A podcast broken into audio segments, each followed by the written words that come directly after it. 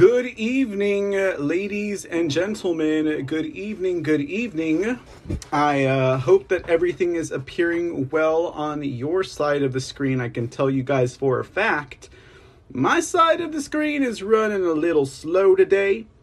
Uh, so uh, please do pardon my hiccups if there are any to report. Uh, things might be as crystal clear as a glass on your side of the screen, ladies and gentlemen. But rest assured, over here, we have become a glitch mob of some type of um, uh, robotic, static, and clingy.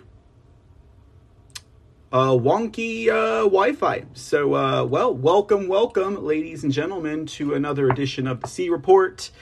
Uh, we are coming to you live. I am coming to you live today on this uh, Tuesday, July 19th, 2022. I'm your host, Mr. C, also known as Michael Aaron Gossidis. Whichever one sticks for you, my friends, is the best route to go. But yes, uh, do rest assured here. Uh, the C report uh, coming to you again this Tuesday. Wanted to go live a little earlier today, but this computer's been running awfully slow uh, the last, uh, I don't know, 12 to 18 hours. So I've been uh, working on trying to get it to go faster. And I think that uh, we're almost there, maybe.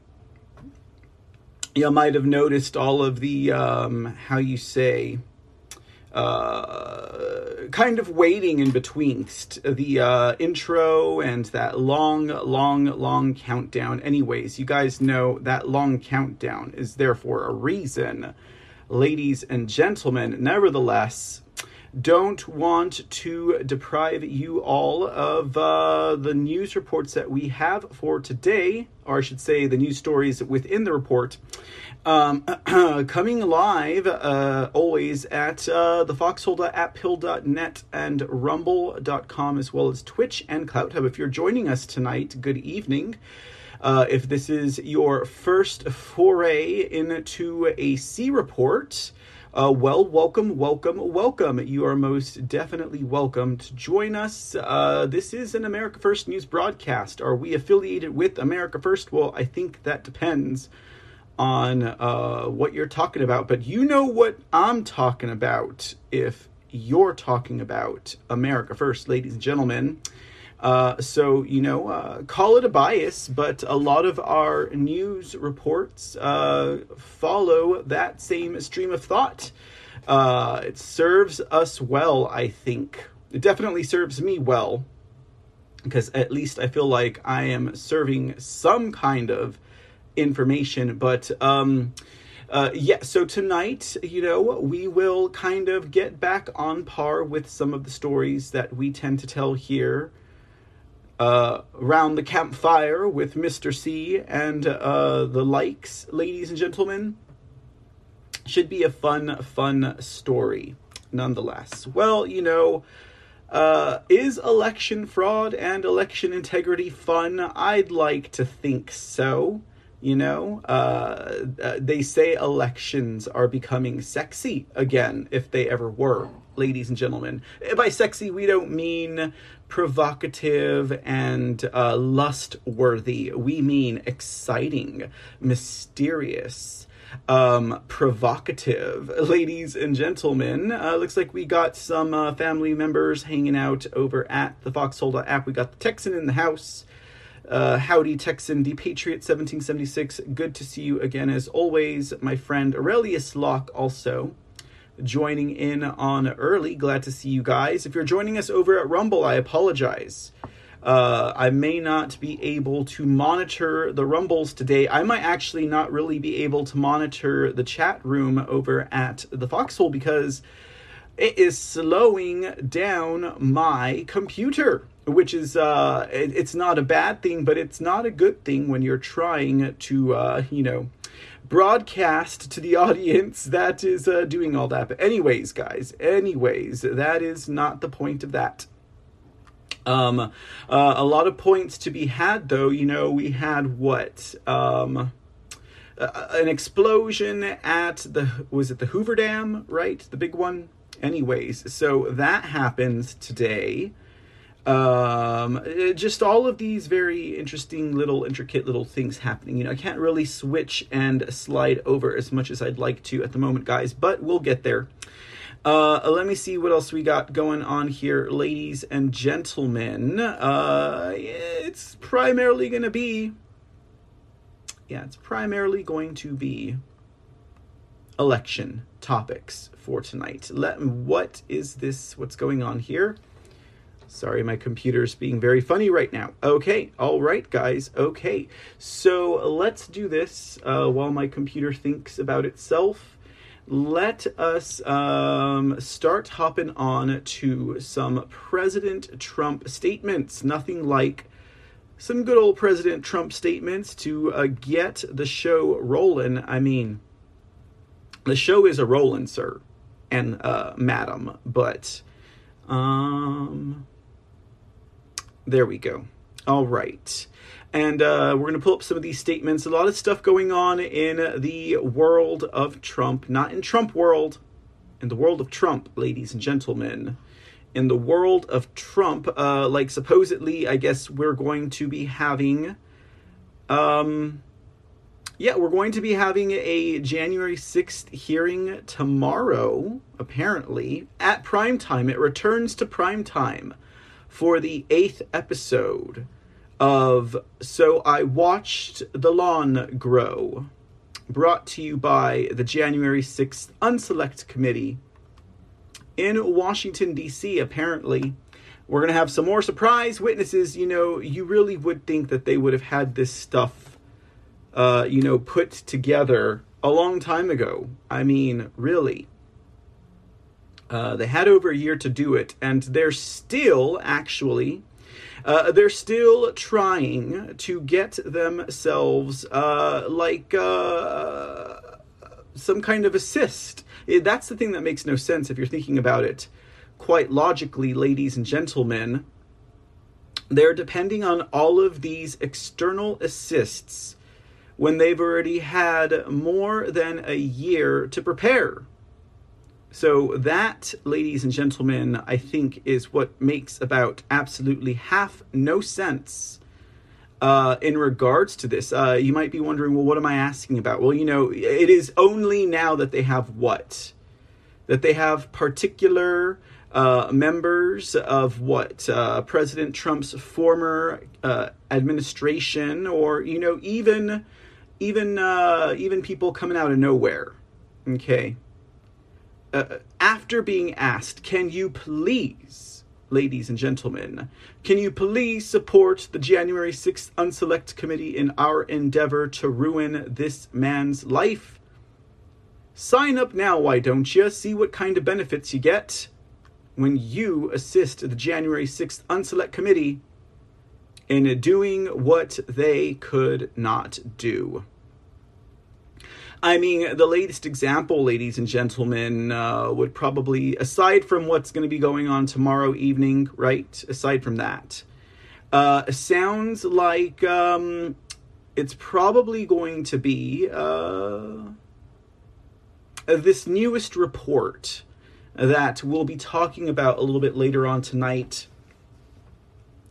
yeah, I'm telling you, the rhinos are coming out so clearly right now. Like, these RINOs, they are coming out so clearly. Like, they are showing themselves uh, from the rhinos of Colorado to the rhinos of Pennsylvania to the rhinos from the days of yore, ladies and gentlemen, that they just, uh, you know, they might have retired. They didn't run for re election. Uh, they've done their job, ladies and gentlemen. They've done their job. You know, every rhino is every bit of apprehensive about coming up to bat, ladies and gentlemen every RINO, oh, you better believe they're apprehensive. They're like, okay, so now the people are going to uh, see what I'm really all about, see what I am voting for or not voting for, see who I'm really standing next to in the long run of things. Uh, the rhinos, ladies and gentlemen, uh, great example again coming out of um, this um, uh, this 70 something page report wherein again they find absolutely no evidence of election fraud, which you know why they have to have these reports coming out right now, of course. You know why that has to be the topic of conversation. And that's because everyone is asking the January 6th Unselect Committee, who's uh, running on a uh, the 2020 election was the fairest and most secure election in the history of the world, in the history of democracy. Okay, they have to uh, they have to bring that up because, after all, uh, the people are asking the January 6th Unselect Committee, hey, have you considered any of the evidence that has been um, uh, brought to the courts since January 20th? And uh, allegedly, these rhinos of yore put together this report that basically says um, there was no election fraud. And we've been through every single day. They went through like 60 or 70 different uh, cases of election fraud. These rhinos did this on their free time without pay, voluntarily? Probably not. Probably just being a little bit facetious there, guys. But they're getting asked that question Have you considered any of the evidence brought to the courts since 2020. Have you considered 2,000 mules? Now, that's another very trying question for that audience in particular. Okay. So uh, yeah, they, they will uh, they will um, uh, release fake rewards, uh, which actually, interesting enough, all of these things are uh, all of these things are covered in the thoughts and the truths and the statements of our president, President Donald Trump as we'll get to in just a moment. Uh, you know, but uh, yeah, they um, they are without a leg to stand on, ladies and gentlemen. Truly without a leg to stand on. Truly. You know, fake awards to, uh, you know, uh, made up um, notions of what? Urban legends to uh, fake um, committee hearings to fake panels, fake investigations, uh, fake ballots. Everything about them is fake, guys. That's pretty bad if you ask me. But speaking of rhinos, let's start with this very first fresh statement from President Trump, ladies and gentlemen. Speaking of rhinos, we kind of dipped into this guy a little bit uh, a couple of episodes ago. So I'm pretty sure you'll enjoy the stay while we're here. President Trump says, So what's Speaker Robin Vos doing on the great Wisconsin Supreme Court ruling declaring hundreds of thousands of drop box votes to be illegal? This is not a time for him to hide, but a time to act.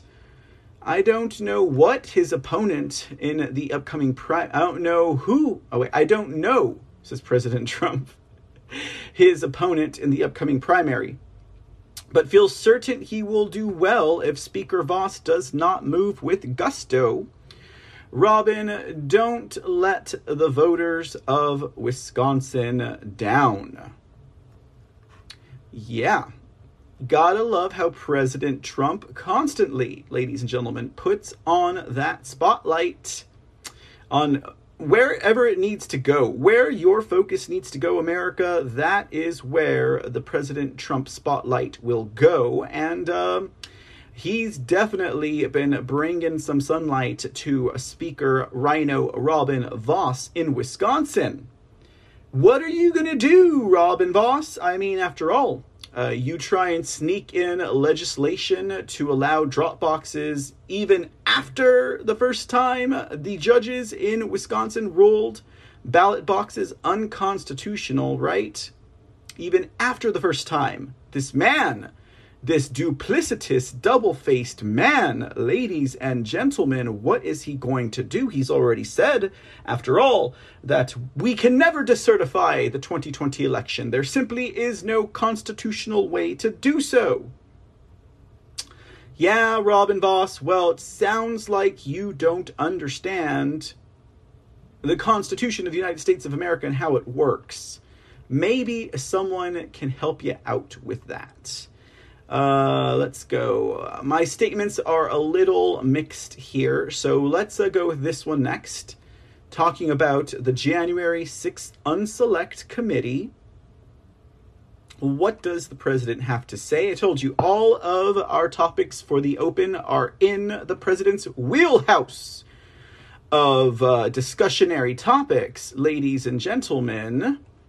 From rhinos to ragamuffins, let's talk about the uh, January 6th Unselect Committee. President Trump says, wow. Prosecutors have just dropped all charges against ratings challenged Colbert show staffers who entered the Capitol illegally, disregarded police warnings, would not leave the premises, and were very loud and disruptive late into the evening. With no security present present as is mandated by law. Okay, so maybe this is not about the Unselect Committee, but it might as well be, ladies and gentlemen, about the Unselect Committee because after all, uh, these uh, these uh, Colbert show staffers who are probably hopped up on adrenochrome and walnut sauce, running around frantically throughout the White House or the Capitol, I should say. Yeah, yeah, we've never had anything like that happen in DC before, have we? Mm. Uh, President Trump concludes these radical left lunatics from a failing show were treated so differently than the unselects are treating so many of our great American patriots. Not fair. So, indeed, calling out indeed calling out the unselects, ladies and gentlemen. Uh, from this uh, Colbert flim flam of a show, ladies and gentlemen. Not a big fan of Colbert here. Just saying, not a big fan of Colbert. Never have been. Can't stand that man. Anyways, we're not here to talk about Colbert. Uh, we'll end with that one. Uh, let's go to this one next. This is a uh, statement Oh, watch how it expands, ladies and gentlemen. It gets bigger and bigger. For your reading ease, this one has to do with uh, fake awards, ladies and gentlemen, as I just mentioned. Fake awards. I mean, you guys know them. You guys saw them over there at the John Kennedy Library. Uh, that was a total shim sham flim flam. They awarded the worst people for upholding their standards of democracy. Ladies and gentlemen, their standards. Goodness. Hey, Tam Grell, good evening. Good to see you. Welcome into the audience. I'm glad you're joining us this evening. Thank you so much for gifting the can and uh, the Texan for tossing a cookie. Thank you for tossing your cookie, the Texan. Much appreciated. Much appreciated. Hey, Skeeter Burke, see you in the audience there. Good to see you, love, and glad you're joining us. Now, let's talk a little bit about these fake awards. Uh, we saw the J- JFK fake award for the likes of uh, Wandrea Shaye Moss, really? And for Vladimir Zelensky, really? Okay, well, you know, uh, fake awards know no bounds. It's just a shame because uh, when you're talking about something like the Pulitzer, uh, which President Trump has been writing about for quite some time, well, then you know, ladies and gentlemen, that uh, this is an award that was at one point in its existence held in high esteem with the utmost regard and uh, covetousness, ladies and gentlemen, of people in the field. They wanted that Pulitzer. Some people would do whatever it took to get that um, award for journalism here is a new statement from President Trump regarding the Pulitzer. It says uh, the Pulitzer, not to be confused with the Jovan Pulitzer. Um, the Pulitzer board has taken. Hey, what is going on here? Dan Cox is taking over, apparently. I apologize, guys, in the live stream for that. Let me go ahead and get this thing fixed up again. There we go. That should be better. It says here Uh, the Pulitzer Board has taken away any shred of credibility it had left with its response regarding the 2018 Pulitzer Prize for National Reporting, which was awarded to the New York Times and the Washington Compost for blatant fake news. Yes, President Trump, they are awarded for deception and uh, inaccuracy. Uh, instead of acting with integrity and providing transparency, the Pulitzer Board is running cover for the biggest reporting failure in modern history the fake Russia, Russia, Russia collusion hoax. Why would the Washington Compost or the New York Times ever want to admit their obvious mistakes and come clean when their false reporting is being guarded and awarded by the Pulitzer Prize, which at one point actually meant something. So you see, this could be kind of like a strange snowball effect wherein you have uh, the Washington Compost and the New York Times being protected, obviously, right? They're being protected by their elitist uh, puppet masters. And then you have the Pulitzer Prize, the Pulitzer Award itself, that doesn't want to admit that it screwed up or that it's protecting, you know, its uh, its uh, harem, its harem reporting venues and media sites uh, so it's a vicious cycle for themselves, really. You know, they're eating each other, they're eating themselves, um, and uh, they are just totally destroying any modicum of uh, honor and respect and that they once commanded. But no more, ladies and gentlemen, no more. The uh, statement continues These outlets, uh, did I read that? Yeah. These outlets should hand back their prizes without notification from Pulitzer, which would be the honorable thing to do. The only way the New York Times and the Washington Post could possibly uh, get could should get a possible Pulitzer Prize would be in a new category, disinformation for helping to perpetrate a false story created and peddled by crooked Hillary Clinton, the DNC, and certain low life thugs. But wait, we're not done just yet, ladies and gentlemen. The statement continues right up here at the tippy top. Okay, it says here the truth is that the 2018 Pulitzer Prize was handed out for reporting that merely parroted political disinformation, disinformation that we know was fabricated by foreign operatives and my political opponents. If the Pulitzer Prize has become a blatant acknowledgement of false liberal political propaganda, then the Pulitzer Board should just say so. Instead, they hide their supposed independent investigation in a veil of secrecy so the public cannot know the truth. I will continue doing everything possible to the right to right the wrong caused by the 2018 Pulitzer Prize and also to right the wrong being done by the January 6th Committee of Unselects, where there is no due process, no cross examination, no real Republican members, and no legitimacy. It is a witch hunt of the highest level, and the likes of which has never been seen in our country before. Take note, ladies and gentlemen, this man has endured so many witch hunts it is uh, unfathomable, ladies and gentlemen. Downright nigh unfathomable, I'm telling you. Ladies and gentlemen, I'm telling you. Hey, F103, good to see you in the audience. Sorry I didn't see you there earlier. Thanks for joining us today. Hope you're doing well. Sounds like we need a new system. Indeed, it does. F103. Awesome, awesome, awesome. All right, final statement from President Trump for this evening, and it goes this way uh, Maryland, Maryland, vote for Dan Cox today. He will be a great governor. Oh, yeah, we got some elections going on today, right? Well, we'll definitely pick up in the ashes of tonight's elections Um, oh, today's Tuesday, right? Yep, so it would be today, wouldn't it? Uh, we'll pick it up tomorrow, I suppose.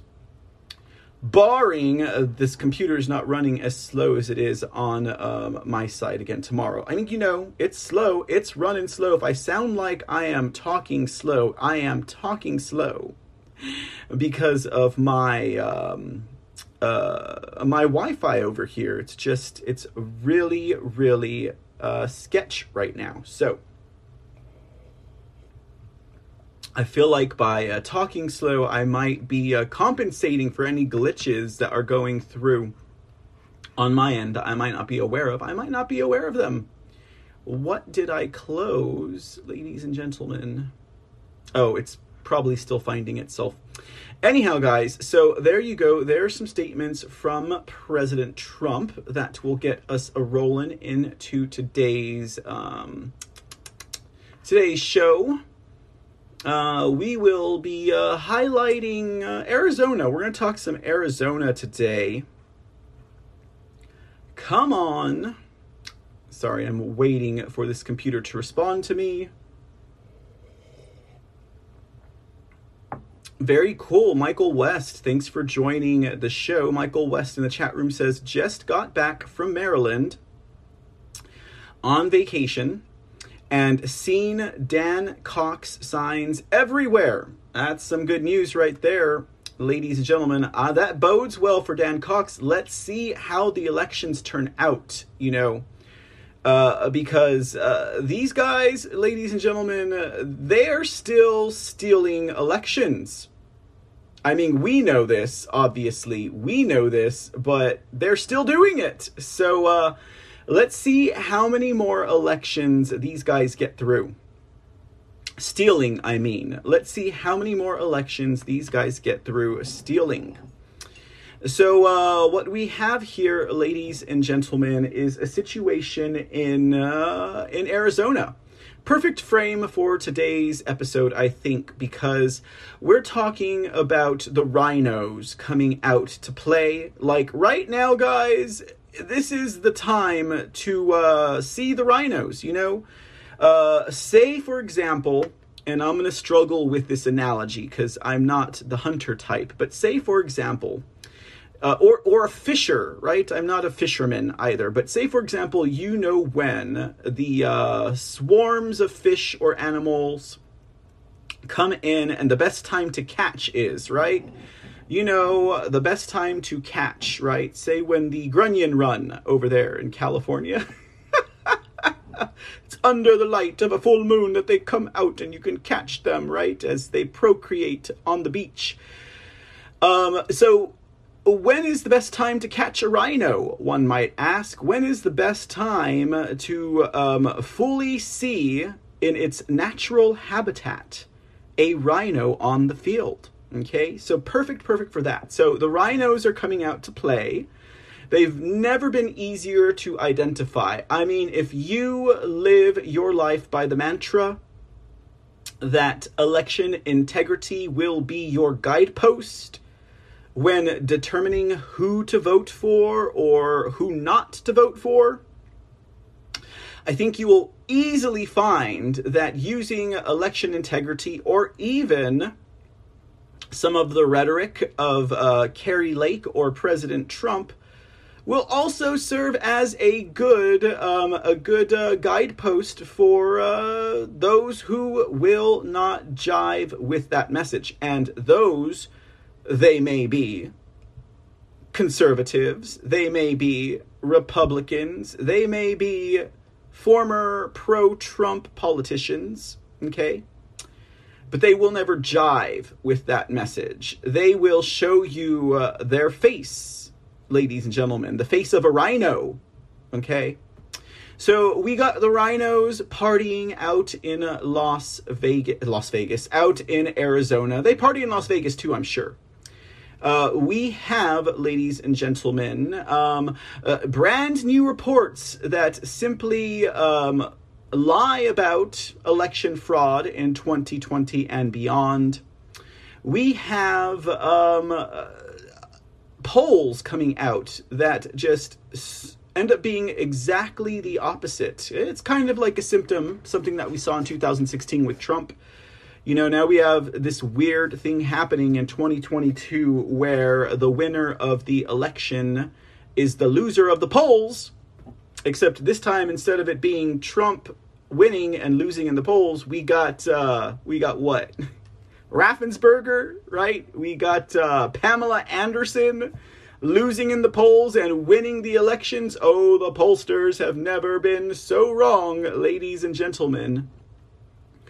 So, perfect, perfect framing for tonight's show because if you also think about it as well, there is still a lot of fraud happening in Arizona. There is still a lot of fraud being uncovered in Arizona from the 2020 2021 elections, ladies and gentlemen, and they've got themselves a primary coming up next month. Really quick. I mean, we're talking weeks away not even a month away. We're talking like two weeks at the slimmest time period. So we got Mike Pence, Rhino number one. Now, you know, okay, I get it. There's a lot of um, legends and narratives and mythologies and bedtime stories about key players in the former optically seated Trump administration. I get it. There's a lot of them. We're talking like everyone from uh, Mike Pence to Bill Barr to, uh, you know, the dude over at the FBI, Director Wray, Uh, to people who have absolutely almost no consequence anymore, it seems. But uh, you know, like uh, Sessions or or Whitaker or something like that. You know, I get it, but you know, uh, again, still talking like you're playing a really good show. We got Mike Pence going over to Arizona. I mean, Pence stumped for uh, Brian, uh, you know, what's his face, over there in Georgia, Kemp, you know. Everyone could have expected Pence to make that kind of a move. Tamgrel says wherever Pence shows up, rhinos win. Well, you know, there might be a little bit of a clue there, you know, if we think about it. What are the odds that where Pence shows up, the rhinos win? Could there be some type of a uh, corroboration there? You know, I guess it's just statistical evidence, if you want to call it evidence. They probably would not call it evidence in the court of law, but Pence goes over and stumps for the obvious establishment rhino candidate. And you know, in the grand scheme of things, maybe Pence is just exposing the rhinos.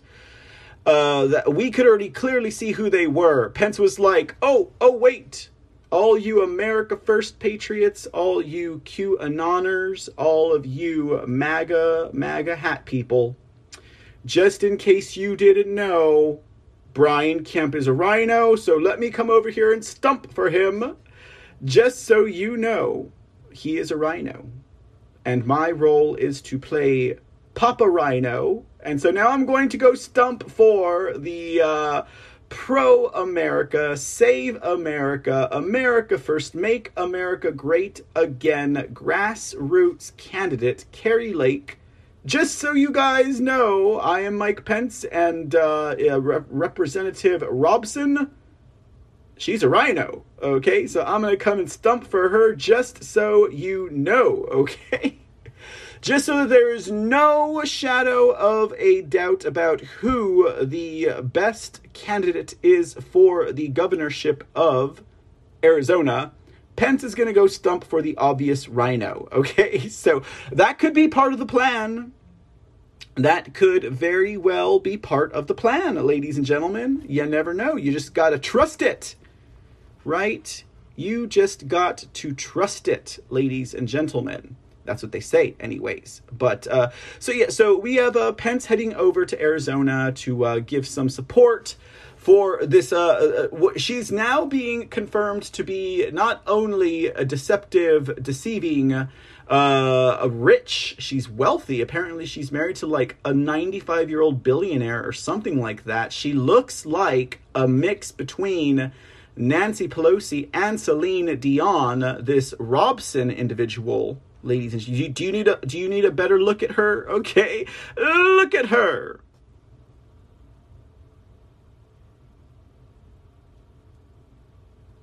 There, you see, Nancy Pelosi meet Celine Dion. We had some kind of weird clone love fest, and this mutant popped out, ladies and gentlemen. I'm telling ya, I'm telling ya. Okay, so, okay, enough about that. Enough about the uh, skin deep, ladies and gentlemen. Let's move on to an article about this. Let's see what this has to say. Pence headed to Arizona to campaign against Trump's hand picked candidate. Okay, all right. So, again, playing the part, I'm sure. I don't know, maybe not. This came from the AP. I think it comes from Raw Story. Uh, yeah, that's what it's looking like. It says here according to a report from the Washington Compost, former vice president Mike Pence is making a show of his separation from former President Donald Trump by heading off to Arizona this Friday to campaign against the former president's hand picked candidate, controversial former broadcaster Kari Lake. Pence's decision to endorse the more mainstream Karrin Taylor Robson who also has the support of outgoing Governor Doug Ducey, comes after the former VP scored a win over Trump in Georgia weeks ago, where he supported incumbent Governor Brian Kemp over another candidate endorsed by the former president who lost by a substantial margin. A substantial margin of arrogance that totally blew their own cover I might interject, ladies and gentlemen.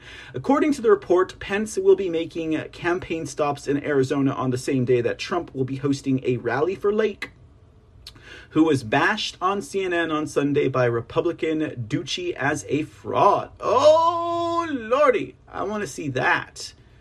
But uh, hold on, we'll we'll we'll check that out in a minute. An advisor to Pence said the former vice president will visit the border on Friday joined by Taylor Robson and Brandon Judd, who is president of the National Border Patrol Council and has endorsed her. All right, Brandon Judd. We see you. Pence will also head to Phoenix, said the advisor, who spoke on the condition of anonymity to discuss the endorsement more candidly, the report states. Trump is scheduled to appear at a rally in northern Arizona the same day to campaign for Lake and a slate of his preferred statewide candidates. According to the Post's Yvonne Wingett Sanchez and Hannah Knowles, the endorsement illustrates the division in the party between Trump supporters who value loyalty to him over all else and those who want to move on from endlessly litigating the 2020 election, including those who are grateful that Pence and other Republicans blocked Trump's attempt to overturn the results. The report notes that Trump's visit to the state comes a week after it was originally scheduled due to the death of his first wife, Ivana, last week, who reportedly died after falling downstairs in her Manhattan apartment. That's tragic. That is terrible on all fronts, ladies and gentlemen, on all fronts, tragic and terrible on all fronts. Uh, let's see if this uh, moment uh, pulls, ladies and gentlemen. This is an all act. This is all an act. Arizona's GOP governor slams Trump backed Kari Lurk. Uh, well, you know, probably would do better finding the actual uh, video. So uh, we'll see here. Uh, Douglas Ducey, ladies and gentlemen. Now, I'm pretty sure with um, endorsements by the likes of Ducey and Now, uh, Pence. It's pretty obvious that this is not the candidate for Arizona, right? I mean, you'd think it were pretty obvious, but these people, I tell you, these people are so tight about um they are so tight about uh, about um, hanging together. I guess that would be the best way to put it, right? May not be the best way to put it, but they are they you know they will do what they have to do, ladies and gentlemen. I want to see Ducey speak. Let's see what Ducey has to say, guys. Looks like it's going to be this one here. And uh, let's get ourselves set up for some good sound, ladies and gentlemen. Hopefully, this won't uh, be too delayed, as uh, my computer works are gummed up today. Uh, let's see here. Douglas Ducey has 16 videos. Which video shall we see first? I want to see this one. He talks about why he endorsed this Karrin Robson ladies and gentlemen. Hey, Sean Joe, what's up? Thanks for gifting the cookie. Oh, I guess I can actually also be setting this side up as well. Um, uh, all right. Aurelius is parked, safe, and sound. Enjoy your break, sir. And uh, if we can't get Ducey up, we'll do one even better, ladies and gentlemen. We will get Kari Lake up ladies and gentlemen. Ah, doot, do, do, do, do.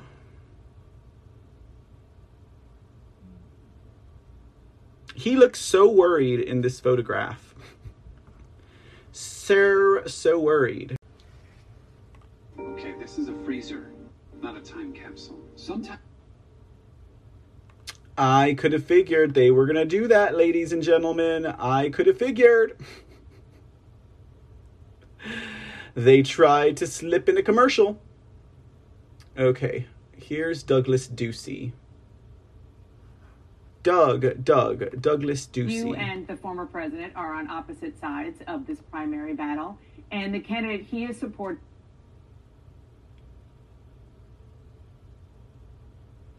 Can you see me still? Yep, it looks like. Here we go. Here we go says the 2020 election was stolen. So, what's at stake in this race for your state and for the, the overall Republican Party and its future? Well, the names on the ballot are Karrin Taylor Robson and Kari Lake. And Karrin Taylor Robson is the real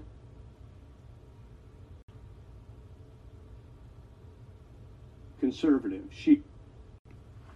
Oh, this is terrible, ladies and gentlemen. This is terrible. Okay, we'll kill this interview. Uh, I think we've already heard enough. Okay. She's the real deal. Hey, excuse you. Working for. Excuse you. Okay, there we go. Excuse you. Okay.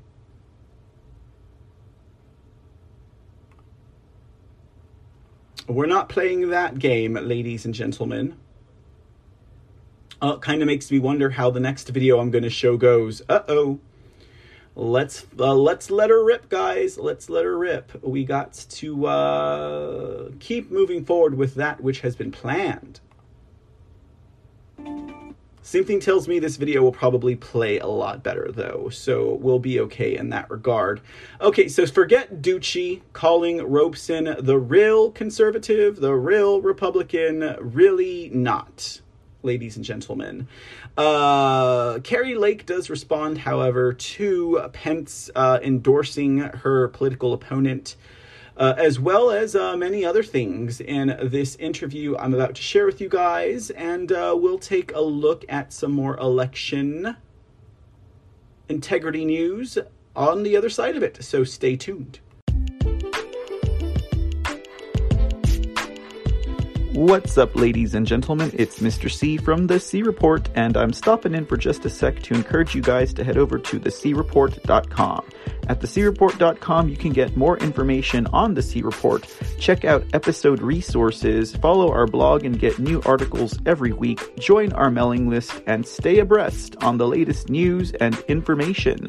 That's right, head on over to thecreport.com. That's www.thecreport.com and be sure to follow us on our social medias Truth Social, Rumble, Twitch, CloutHub, and Pilled.net.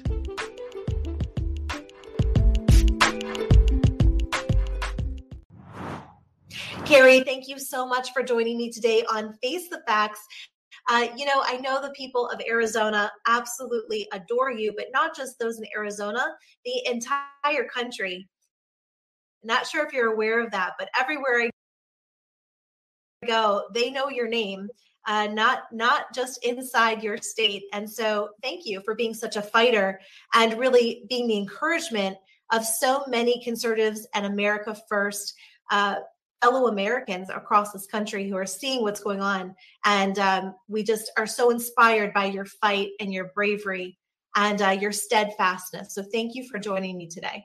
Ooh, you gave me goosebumps there. Thank you, April. I'm just in this. I'm just a mom trying to to you know pull back our state from the uh, from the edge because we are quickly going the way and the route that California has gone if we don't get some America First patriots in who love this country and want to make sure we save it. So I'm just doing what I can. God gave me um, a set of skills. I'm using everything God gave me to try to save Arizona. And I see it in people all over this country stepping forward, running for school board, stepping forward, volunteering, knocking on doors.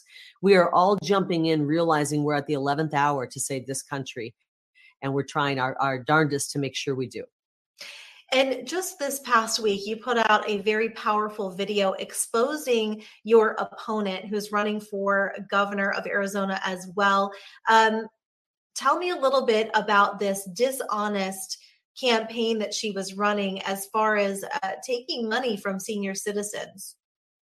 It's so despicable. I'm just going to put that out there and unethical. I think she might be my opponent, Karrin Robeson, might be the most unethical person in all of politics.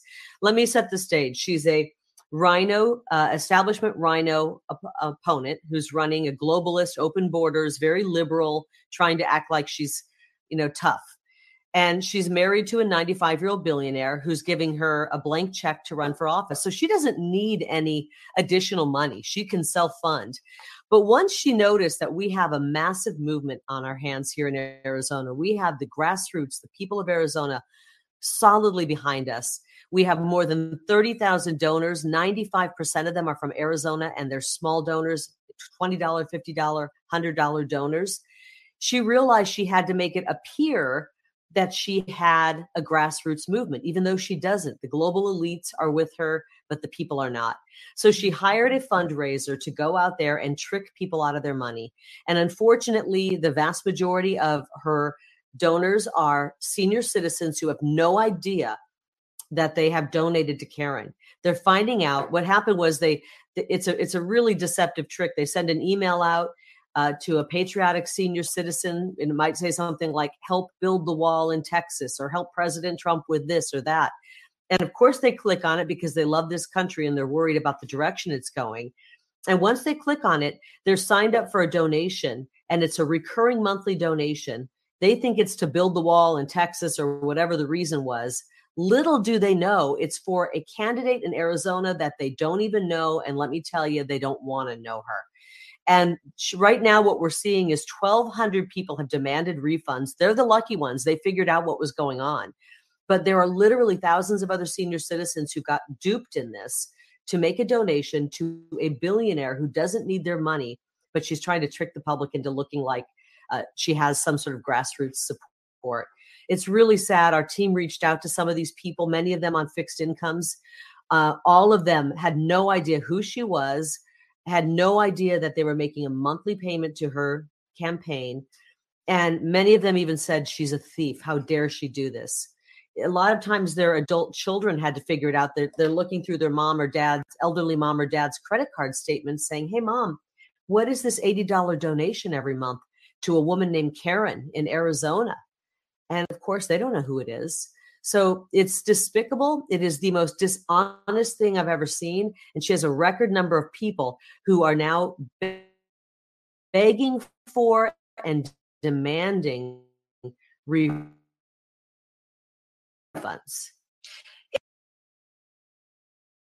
Interesting. Uh, that is despicable, and and absolutely, I'm so glad that you're helping to expose this.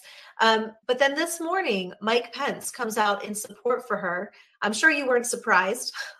I wasn't surprised at all when I woke up and saw the uh, the headline. I went, "Oh, I've been waiting for this." She has the swamp behind her. What can we say? Hey, she rolled out our governor Doug Ducey's endorsement. He's um, establishment swamp creature. He's so unpopular. He actually, in his head, thought he could run for president or senate someday. But the people here just don't like him. The mm-hmm. Democrats can't stand him. The independents don't like him, and the Republicans don't. Mm-hmm. And while I will say he's done a few things right, this is a guy who had business experience and he shut down our businesses twice. He sent our kids home from school. He masked our beautiful children and forced them to get shots against their will. He forced people to get shots or lose their job. He never stood up for the people of Arizona, and the people of Arizona won't forgive him for that. So I think it was the kiss of death that she got Mike Pence's endorsement and Governor Ducey's endorsement. It is definitely basically drawn the battle line. And it's right now what we have in Arizona is is really a war for the heart and soul of where we're going as a country. Are we going to let the rhino globalists, the open border globalists win? Are we going to go with the the socialist globalists in my Democrat opponent? Or are we going to go with me and President Trump and be pro America, America first? And I know where the people of Arizona are. We have a movement. We fill rooms, we fill arenas, and we fill everywhere we go, we fill. And the people want America first policies. They're done with this globalism that's taking away our freedom. A bit more about your plans for that. Because we have this illegitimate president in the White House, we are being invaded. We had a great border policy under President Trump. Joe Biden tore that away on day one. And it is going to be incumbent on the governors of these states to step forward and protect their state and protect the people. When the government fails us, in Article 4, Section 4, the guarantee clause protecting us from invasion, we, the states, can step forward and protect our citizens. And that's exactly what I intend to do on day one. We are going to call it what it is issue a de- declaration of invasion. We're going to send our Arizona National Guard down to the border and stop people from coming across. And when we catch people come across, we're going to send them back over. And we're going to finish President Trump's wall using the materials that the federal govern- government abandoned on the border. We're going to take those back and finish the wall. And we're going to take back control from the narco terrorists, the cartels that are in control of our border right now. Sadly, they have operational control, and we're not okay with that. The Border Patrol doesn't have any say in it because they're under the leadership or lack of leadership of Joe Biden. So it's going to be incumbent on the states to do something and act boldly. I have the strongest border policy this country's ever seen. We're going to start saving this country here in Arizona, and it will spread. And pretty soon, other states will join in and help us out. And we will secure our southern border and save our country. Now, another uh, topic that has been something that you haven't just uh, been uh, vocal about supporting, which is election integrity, but you've actually taken steps to preserve our integrity in our elections. Uh, you and Mark Finchem came together and submitted, uh, you know, sued uh, Katie Hobbs, Maricopa County, and the Pima County Board of Supervisors to stop and put an injunction in for the electronic voting machines. This week, you've got an important uh, court date set on Thursday for that lawsuit. Tell me a little bit about that for those who aren't aware. Well, this is the lawsuit right here, and it is, uh, we filed it in U.S. District Court here in Arizona. It is uh, injunctive relief we're seeking against these electronic voting machines. We know for a fact, our own government has even said it, that they're not secure, that they are easily compromised, and that they are not transparent. We have three companies, private companies, counting 100% of our vote here in Arizona. And we want to just make sure our vote is counted properly and fairly and honestly. And these these black box voting machines, electronic voting machines, have components that are made by our enemies. Why are we trusting them to our vote when we don't need to do this? And you know, it was, it was just a few years ago the Democrats were outraged by these voting machines. Even Kamala Harris Kamala said, Harris herself, yeah. Yep. I, she said, I watched with my own eyes as they um, as they hacked one of these machines. We can't have that. We, the people, need to come together and realize that these globalists are trying to take our way of life, our freedom away from us. I, I want fair and honest elections for Democrats. I want fair and honest elections for independents and for Republicans. One legal vote per legal voter, and that we can feel um, that we have faith in, in the outcome of that election, that it was fair. I would never have wanted my guy to win in a dishonest, fraudulent election, and I hope other Americans feel the same way. And we're going to make sure that we uh, figure this out and we get honest elections. So this Thursday, we got a court date to put forth evidence, and we're looking forward to having that day in court. We're thankful that the judge uh, gave us an opportunity to present our evidence. I'm looking forward to hearing about how that goes. And uh, speaking of this week, you also have a pretty big night ahead of you on Friday night as President Trump comes to Arizona. Tell us about that and where people can get tickets. And uh, if you know who else is speaking, I know you're going to be speaking. Yes, I am. It'll be myself and, and of course, President Trump and Blake Masters, who uh, President Trump has endorsed for Senate, and a couple of his other endorsed candidates here in Arizona.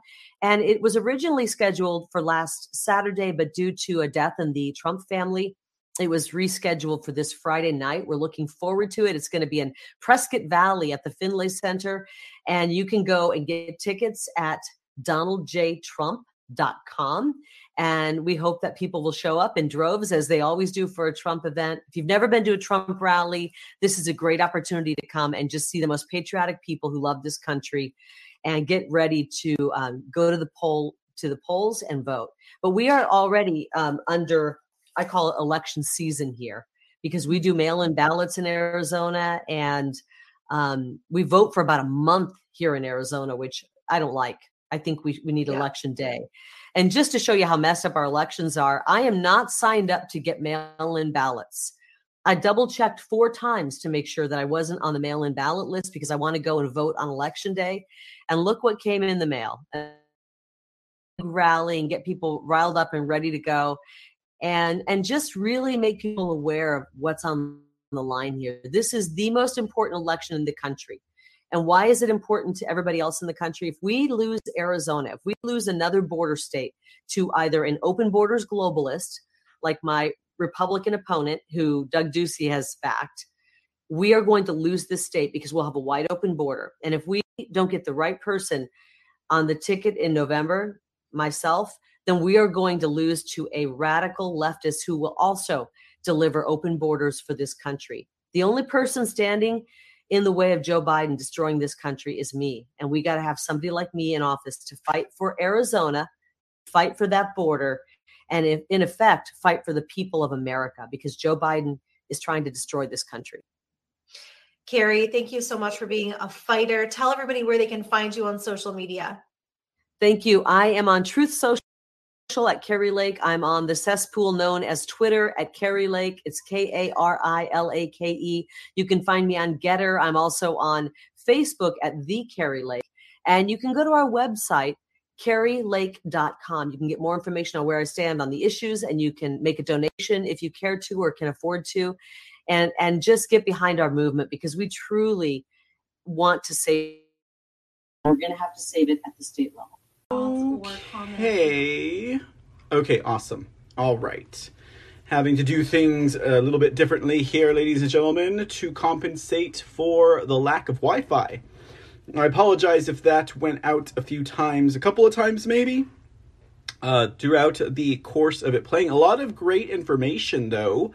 I mean, first of all, let's talk about uh, this Karrin Robeson person that uh, uh that's pretty bad. Like, do you think that Pence and Ducey would possibly, I don't know, retract their nomination considering that she hired a firm that exploited the elderly of Arizona, that literally pilfered their credit lines and their life savings. That's pretty bad.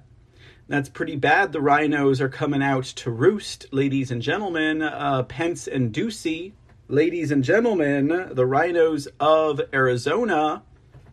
I mean, it's pretty point blank and simple uh, when we're talking about it. That's pretty gross uh, that uh, this Robeson individual actually uh, perpetrated that type of a scheme on their own citizens.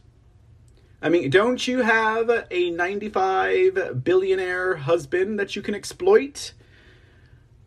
Well, we'll uh, we'll we'll stay out of the bedroom on that one, ladies and gentlemen. Uh, but there you have that going on. Uh, you have, uh, of course, this unselect committee. It looks like we're going to have uh, the next few shows for us lined up, ladies and gentlemen. We'll have uh, a Friday night rally with President Trump. Sounds like that will be the order of business, ladies and gentlemen, for Friday. So uh, that's something to look forward to. In Arizona, nonetheless, get your snacks, get your drinks and uh, bring your friends because it's probably going to be a hot one in Arizona on Friday. And I guess uh, Pence is going to do everything that he can to uh, stump for the real conservative, the real establishment, the real globalist selected Karrin Robeson for governor of Arizona. Now, I just, I dare them, ladies and gentlemen, I dare them to steal this election. I mean, why not, right? Your fraud's already showing. Let's go ahead and just bring it out a little bit more. Why don't we? Uh, that's basically what we're going to be seeing, guys, if they do what we think that they're going to do, what they would like to do in Arizona. That would be very, very interesting indeed. Uh, but you know, on the heels of that um, um, interview with Kari Lake and her responses uh, regarding Pence's behavior, uh, election fraud, and the likes, it seems that we have another group of rhinos, ladies and gentlemen, uh, that have just completed and released a brand new report. Okay, now this is a report that is coming from eight prominent conservatives. And now, rest assured, ladies and gentlemen, most of these prominent conservatives are probably retired, you know. But it's like I was telling you guys um, the rhinos are called up to bat. And when the rhinos are called up to bat, that's when we learn exactly who they are. We see their face, we hear their name, uh, we can put two and two together we can see what they're they're meant to do. And you know, like I said in a previous episode, some of these rhinos who are career politicians, some of them we never see them. We never see them, okay? Those rhinos, uh, they're the ones that are lucky for themselves. They're like, whoo, did not have to reveal myself as the deceptive, treasonous operative as a member of the Uniparty to my constituents, I live to rhino another day. Okay. Some of them you'll never see. Some of them never get called up to bat. Some of them just work quietly behind the scenes, doing things or not doing things in order to move their agenda forward. So when we're talking about eight prominent conservatives, you know, are these possibly rhinos that we never saw called up to bat? Are these rhinos that we have known about? Maybe they're neocons. Maybe they're some other type of Republican in name only. Maybe they're Democrats, right? Uh, well, let's see what this article has to say about it. It says here eight prominent conservatives released a 72 page report Thursday refuting claims of election fraud in the 2020 presidential election in dozens of unsuccessful court cases brought forth by former, their words, not mine, President Trump and his allies. So, okay, so we're looking at 72 page report that refutes the election fraud of 2020 presidential election uh, in dozens of unsuccessful court cases. Okay, so one would have to wonder what these court cases are that they're talking about, and how is it that they are um, uh, uh, how is it that they are uh, describing their um, success at trumping Trump in the courts uh, in this manner? Uh, the article continues the group, which includes former federal judges, Republican senators, and Republican appointed officials, said they reviewed all 64 cases, court cases, Trump and his allies initiated challenging the election outcome, saying they had reached an unequivocal conclusion that the claims were unsupported by evidence. Uh, one member of the group wrote, We conclude that Donald Trump and his supporters had their day in court and failed to produce substantive evidence to make their case. The eight conservatives repeatedly condemned the election fraud claims, but said they have no change they have not changed their allegiance to the Democratic Party or to the Democratic Party and have no ill will toward Trump nor his supporters. Okay? Just so you guys can get this down, right? They're not jumping to the Democrat Party and they're not, uh, they have nothing against Trump or his supporters. Uh, the group consists of Senator John Danforth of Missouri. Now, you know, Danforth actually was coming up a lot in my uh, newsfeed on my desk uh, just the other day, and I was like, Danforth, this Danforth guy is really playing some kind of a role here. Well, what is going on? Well, apparently it's because of this report. Senator John Danforth, while he is retired and I don't know much about him, I can tell you that by reviewing some of the stories uh, that were available about him in the interwebs, man is a bona fide never Trumper he is a bona fide rhino. Uh, articles with headlines like Endorsing Senator Josh Hawley is the worst mistake I've ever made. Uh, what were some of the other choice? Uh, th- defending. Um, it was uh, talking about President Trump's uh, uh, Ukrainian phone call, right? And uh, defending the uh, intelligence department, stuff like that. Danforth seems to have always been a rhino, guys. You know, maybe the people of Missouri didn't know this before. Maybe it was never so obvious as it is now. But uh, there's one. We got longtime Republican lawyer Benjamin Ginsburg uh, are you related to the fag or to the fag? Uh, just kidding. Uh, that's terrible, right? No. Uh, uh, are you related to the poet or are you related to the Supreme Court Justice Ginsburg? Right? He looks more like Allen. Former federal judge Thomas Griffith. Okay, another one here. David Hoppe, chief of staff to former House Speaker Paul Ryan. Obviously, Rhino former federal judge uh, J. Michael Luttig, former federal judge Michael McConnell. Well, there's a name I haven't heard in a minute, but very familiar. Theodore Olson, Solicitor General under former President George W. Bush, and former Senator Gordon Smith, Rhino of Oregon. Uh, the group writes We urge our fellow conservatives to cease obsessing over the results. Oh, let me go ahead and expand this for you guys. Cease obsessing over the results of the 2020 election and to focus instead on presenting candidates and ideas that offer a positive vision for overcoming our current difficulties and bringing greater peace, prosperity, and liberty to our nation, the group wrote. That's right. Stop thinking about the past, right? You got uh, this group of eight conservative rhinos uh, just singing their songs. Don't hold on to the past. That's too much to ask. Apparently so, ladies and gentlemen. Apparently so, uh, because obviously, what happens if you let go of the 2020 election? Well, the rhinos get what they wanted this entire time. The rhinos wanted to run out the clock to September 3rd, 2020, because that would be the federal statutory deadline for retaining election data. Let's not forget, most states it is uh, 24 months minimum. So, how many of these states do you think at the federal minimum are going to ignore their state statutory limitation of retention? and uh, just dump everything at uh, 12:01 midnight, 12:01 a.m. September 3rd, 2022. I wouldn't doubt that many of them will, but that's why they need you to move along.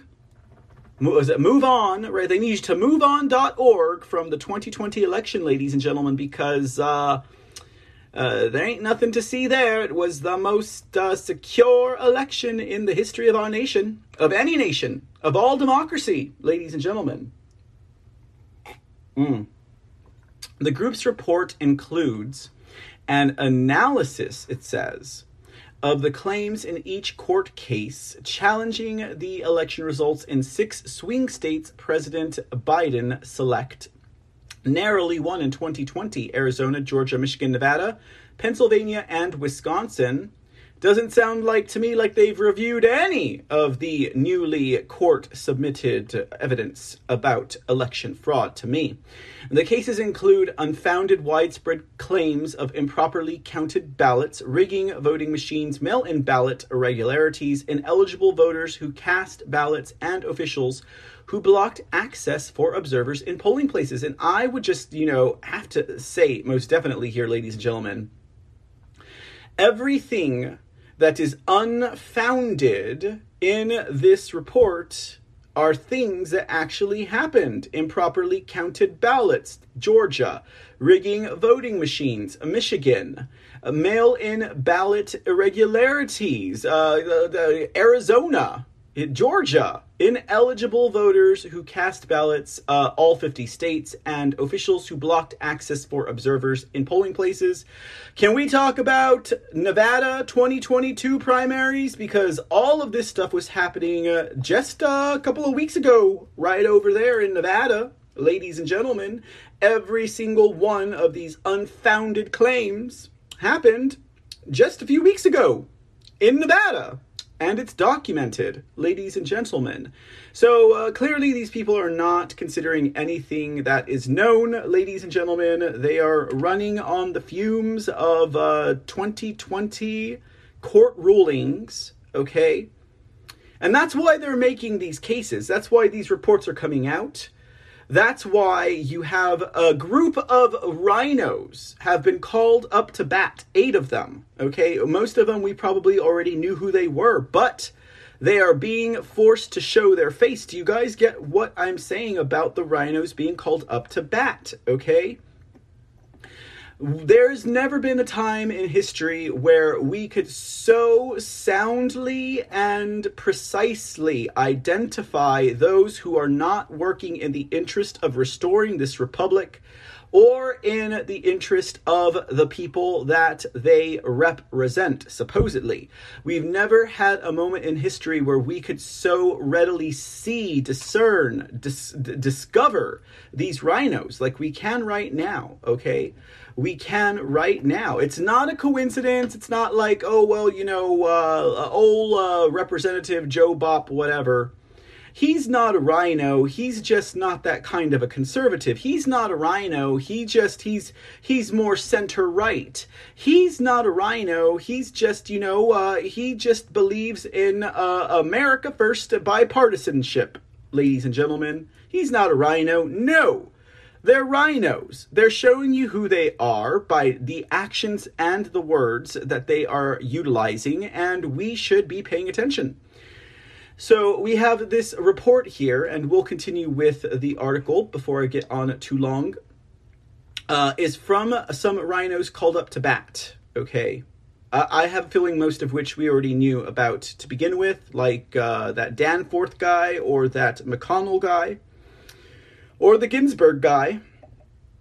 Speaking of Ginsberg, the article says uh, two members of the group, Ginsberg and Luttig, have testified publicly before the House panel. Luttig served as an informal advisor to then Vice President Mike Pence, of course, in the lead up to the January 6th false flag riot, telling Pence he could not constitutionally overturn the Electoral College votes. The eight conservatives acknowledged the election administration was not perfect Thursday, noting a relatively small number of cases where authorities found irregularities, but there is absolutely no evidence of election fraud in the 2020 presidential election. These rhino, haggard, treasonous bastards would have you believe. Absolutely no evidence of fraud, ladies and gentlemen, on the magnitude necessary to shift the results in any state, let alone the nation as a whole. They act as if though writing those words would make them true. I mean, we know it's part of their vision board, ladies and gentlemen, but seriously, ladies and gentlemen of the jury, my esteemed audience, who knows better would simply walk up to one of these rhinos and say, Have you considered any of the evidence submitted to the courts post 2020? And they would say, There was absolutely no evidence of election fraud. Certainly none. Oh, wait, but they have to have their nose up. Certainly none whoops, I accidentally picked in there a little bit. Certainly none that would have um, been at a magnitude necessary to shift the results in any state. In fact, this group goes on to say there was no fraud that changed the outcome in even a single precinct. We might as well triple down as long as we're doubling down. We might as well lie a little bit louder as long as we're going to continue to lie even longer.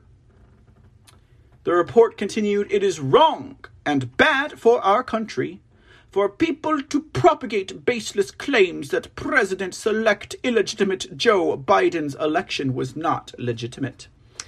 Beyond the court cases, the Conservatives' report also discussed post election reviews conducted outside of the legal system by the six swing states, all of which the group said also fail to support Trump's allegations. Post election reviews. Okay, post election review. What are we talking about? Uh, these uh, uh, risk limiting audits. Is that your post election review? It says here in one example, the group noted the Arizona State Senate's review of Maricopa County elections results, which was conducted by private firm Cyber Ninjas. The firm's final analysis found 99 additional votes for Biden and 260 fewer votes for Trump, according to the report when you recounted all of the unlawful and lawful ballots by hand, yeah, that is a piece of the finding. Is this the juicy, gravy like, fresh, ripe fruit finding that we should take away from the Arizona audit? Absolutely not. This is like that finding right there, that analysis of the unlawful ballot and lawful ballot hand recount that found 99 additional unlawful votes for Biden and 261 fewer lawful votes for Trump, right?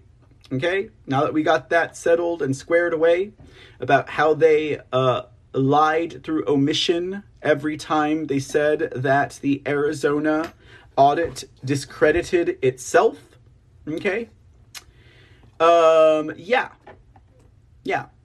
Yeah. I guess I guess you could say that and you could say that and believe it if you admitted that you were lying by omission. Okay.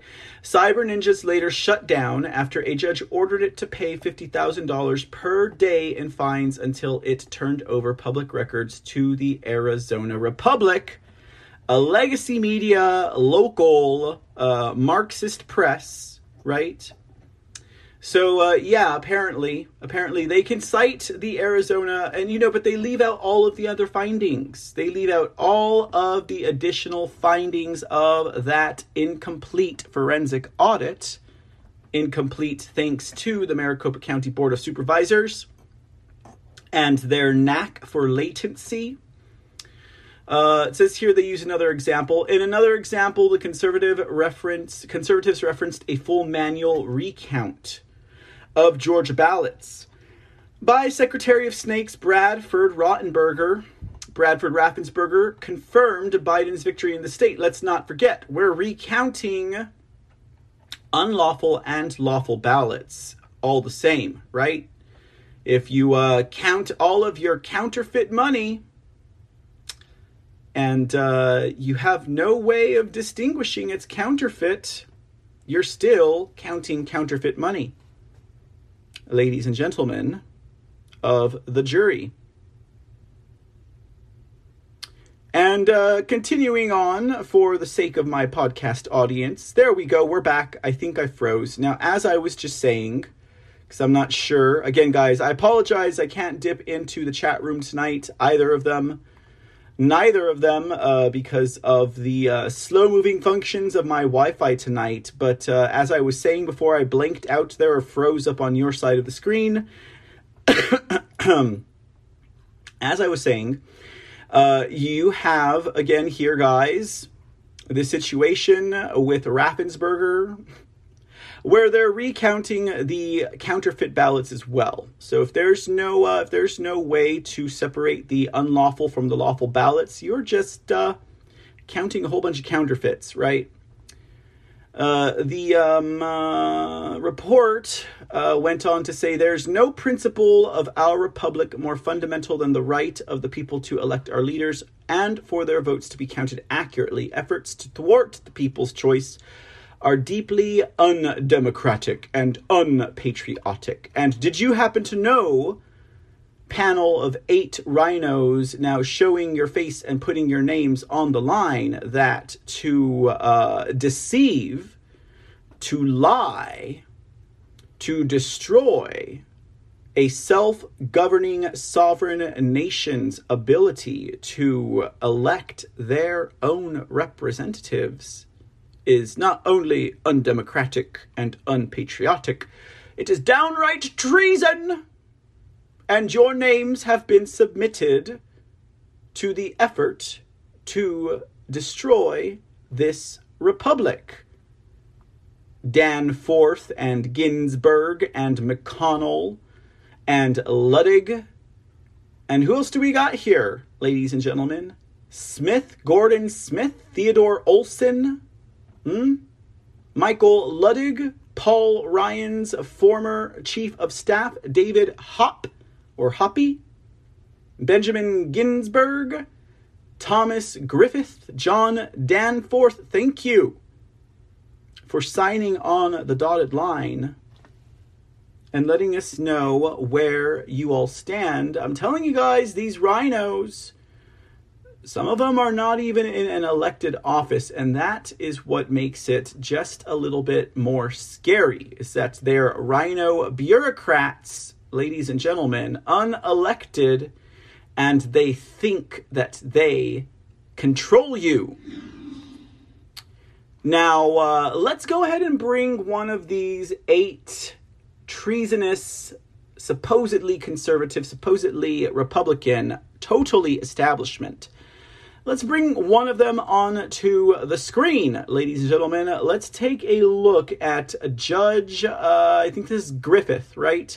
Judge Griffith and what he had to say about this report that was made only to complement the January 6th Unselect Committee and to stifle, to quell, to stunt any of the calls for review of election fraud evidence post 2020 and to refute any of the known facts regarding the theft of the 2020 election. Never mind 2,000 mules, ladies and gentlemen. We've got a lot more evidence that we can fall back on. Let's go ahead and see what this treasonous SOB has to say about the report he helped to disseminate. Let's take a look. Tonight, former President Trump posting false claims of massive voter fraud, his words in the 2020 election.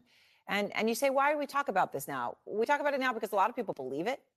And because now is the time that some people are standing up to debunk this again, one by one by one, to try to break through to the Americans who still believe the lies. A group of prominent conservatives debunking Trump's election lies in a new 72 page report. The group concludes, quote, there is absolutely no evidence of fraud in the 2020 presidential election on the magnitude necessary to shift the result in any state. In fact, there was no fraud that changed the outcome in even a single precinct. And these are the facts. You know, we hear it again and again. And now it is so important. They come out with a 72 page report, debunking it one by one. You hope that somebody will read it who needs to see it. Out front now, retired federal judge Thomas Griffith, who was appointed by President, former President. What do they say? Someone will read it. Someone who needs to see it will eventually uh, show up and read this report. Dang it, read this dang report. Bush, Anyways, uh, the desperation, ladies and gentlemen. Uh, she says right here, it's it's all in your face, all seventy-one of them all of these cases. They just go through each single one and they just they just tear through it right? Anyways let's get her back on the screen. And here comes that uh, here comes one of the eight ju- this one's a judge a former judge ladies and gentlemen. Let's check it out. President george w. Bush he's one of the authors of the report. And judge i want uh, want to just start with you on this right? You you've seen all this. You've seen it debunked. You heard bill barr say this right two years ago. And yet you took the time over a year to investigate all of these claims of widespread voter fraud, state by state, precinct level. 72 page report for the first time you're speaking out publicly.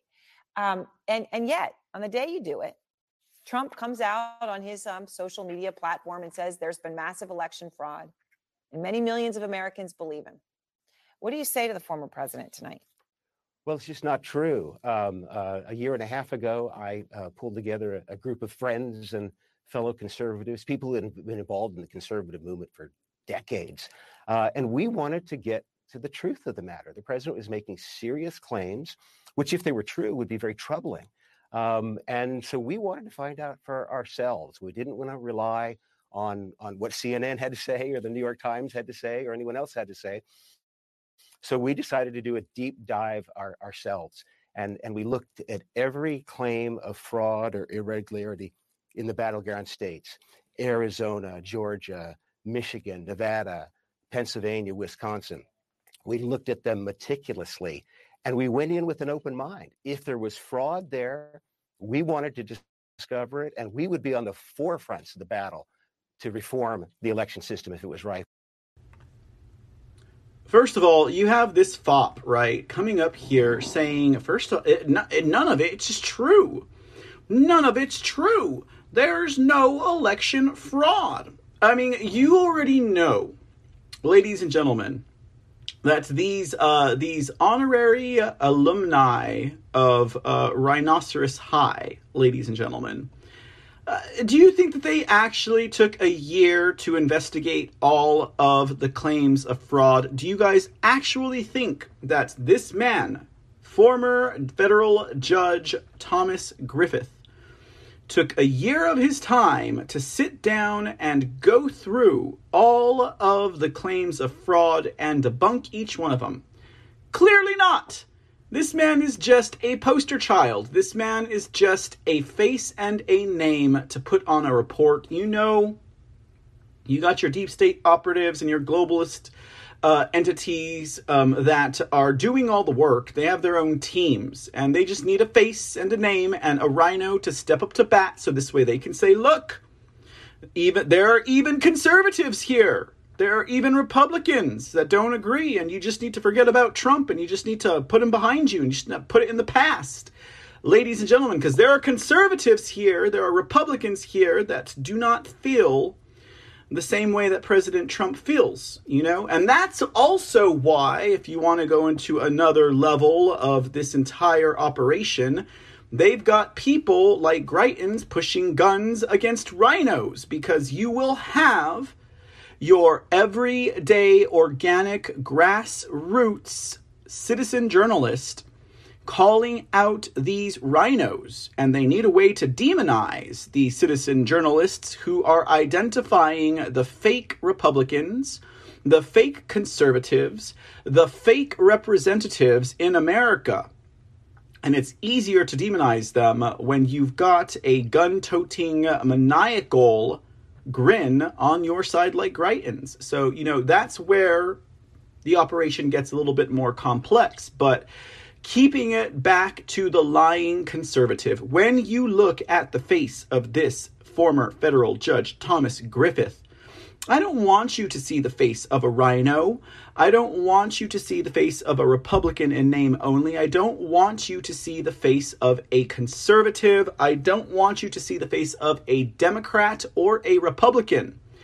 I want you to see the face of your enemy, which is the uh, globalist interest, a deep state, treasonous, anti republic restorationist individual that they are. They're all working the same con job here from uh, this uh, this thing on CNN reporting in its terrible weave and base makeup all the way to this supposedly Republican, supposedly conservative Put on your sunglasses, ladies and gentlemen. How about we take a look at the uh, other side of the coin?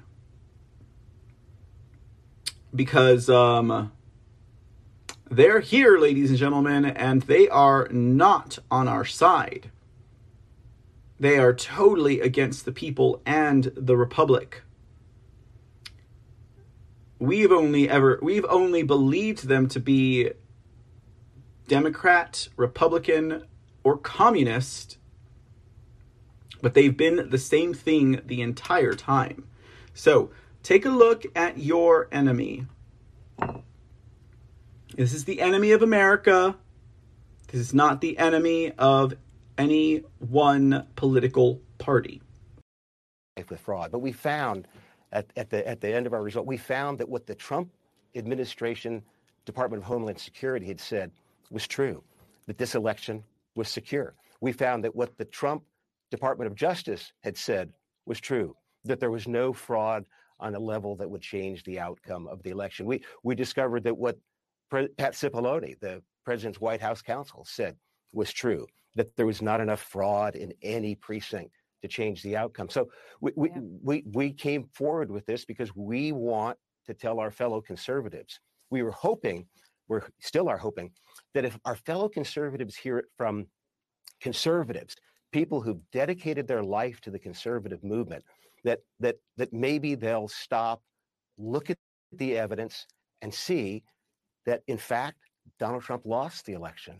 Uh, so, it was not stolen; he lost it. So, so a poll so that's the new that's the new phrase du jour. That's the new phrase du jour in case you guys were not aware of it.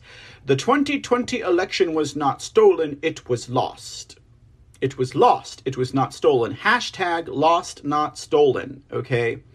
And then you have this demon operative over here who's just like uh, just biting at the chomp, ladies and gentlemen, to uh, salivating practically. And you can see uh, the clear deception in this former federal judge, Thomas Griffith's eyes. You can hear it in his voice. You know, ladies and gentlemen, for a fact that this is a con job, a total 100% con job. Okay? And they just need you to get on their side. What they're doing is they're providing an easy path. This is what you would call a humanitarian corridor provided by the uh, globalists for all of the remaining members of their club who are working in office right now. They're like, look, we get it. You're a Republican. Uh, you're you're in one of the toughest political situations to be in. You're you're running uh, campaigns against this nation. You are running campaigns and operations against the people. You are running campaigns and operations against the Constitution, and yet you are uh, put in a position where you need to force your constituents to believe you're on their side. We get it. This is a tough job. Okay? But you're the one who signed up to be the Republican, so you're going to do it. Uh, of course, there's always the blackmail route and there's always the bribery route, but uh, uh, just as an example, you know, the way some of these things could possibly go down. But uh, so, for all of you members of the club who are still in your elected office, we're providing you with what? A January 6th Unselect Committee. We're providing you with what? Another brand shiny new report that says we found nothing and we even put eight of the most esteemed rhinos, those whom you looked up to in your younger years. We put their names on the report. Did they actually do the research? No. Did they actually investigate? No. But they damn well put their names on that report. So you must like I said, this is a humanitarian corridor for the uh, the rhinos who are in derision right now. The rhinos who are, oh my goodness, when all the rhinos who are like a deer in the headlights moment. All the rhinos who are like, they see me, they see they see I'm a rhino. What am I gonna do? Oh no, they see me. Like their eyes are like boom, like oh you never told me that they would see me. Oh, well, we needed you to step up to bat. We needed this piece of legislation killed. We needed this bit of confidence removed from the voting public. We needed you to step up to bat right now. And they're like, boom! They see me. Like, bam! That is a rhino, okay? A rhino, ladies and gentlemen. And uh, so that's what we're looking at here and now. And so now the deep state and the globalists and all of the handlers have provided a humanitarian path for the rhinos who are currently shell shocked, for lack of a better uh, word, a way out. You know, now every state house rhino, like you in your state house over there, in uh, you know in the hills of Virginia, or you over there in in the mountains of Colorado, or you on the plains of Texas or Oklahoma, can go to your state representative, like state house level, and can tell them about election integrity concerns, and they will tell you well, by gosh and by golly, madam or sir constituent, did you not know that former federal judge Thomas Griffith just released a report the other day that said that there is absolutely no evidence of election fraud and that they never had evidence?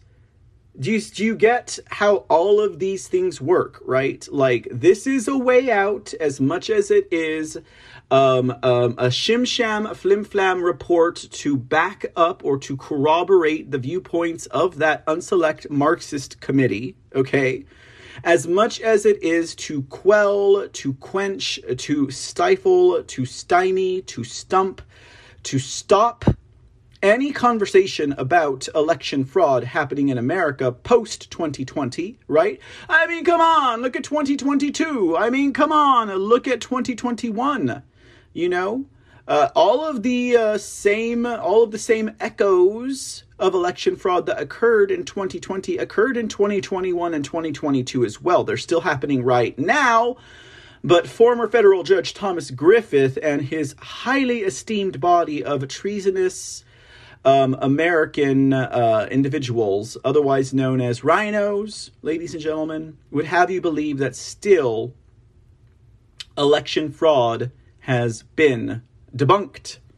Like you're stupid, right? Like you're retarded, like you're ignorant, like you're soft minded, like you don't have discernment, like you don't have two cents, like you don't have a light on in the room. Ladies and gentlemen, that's what they think about the people of the world, let alone the people of America. We'll finish this up, guys poll, you know, to this point about who, who, who is going to, you know, if you can move, move people to believe the truth. The New York Times poll this week asked voters who won the 2020 election. And are you kidding me? Did you hear her? Are you kidding me? Did you hear her? Just listen to what they say. In fact, I'm going to keep myself on the small screen right here. Listen to the things that they say. She was like, if you can move people to believe the truth that's their truth, first of all. That's their truth. But hey, at least this uh, this this thing on the screen is acknowledging the struggle, right? I'm gonna I'm gonna stay on the screen for this. Let's go. Ask voters who won the 2020 election. And less than 30% of Republicans recognize Joe Biden as the winner. 61% of Republicans, who I should note are about 25% of the country, um, said that uh, that Donald Trump was the was the was the rightful president of the United States, that he won. What is the most compelling evidence to you? And I understand it's a 72 page report. You want them to read them all. I'm sort of asking you a, a tough thing, but yeah. what's the most compelling evidence that you would want to stress to those 61% of registered Republicans? Well, I'm a, I'm a judge, so it won't be surprising to you that what was most compelling to me was when we looked in depth at the 64 cases that were brought by President Trump and, and his allies, uh, challenging the contest, uh, challenging the elected results. In not one of them did they to present any evidence of fraud. Uh, they lost all of their claims that there was fraud there.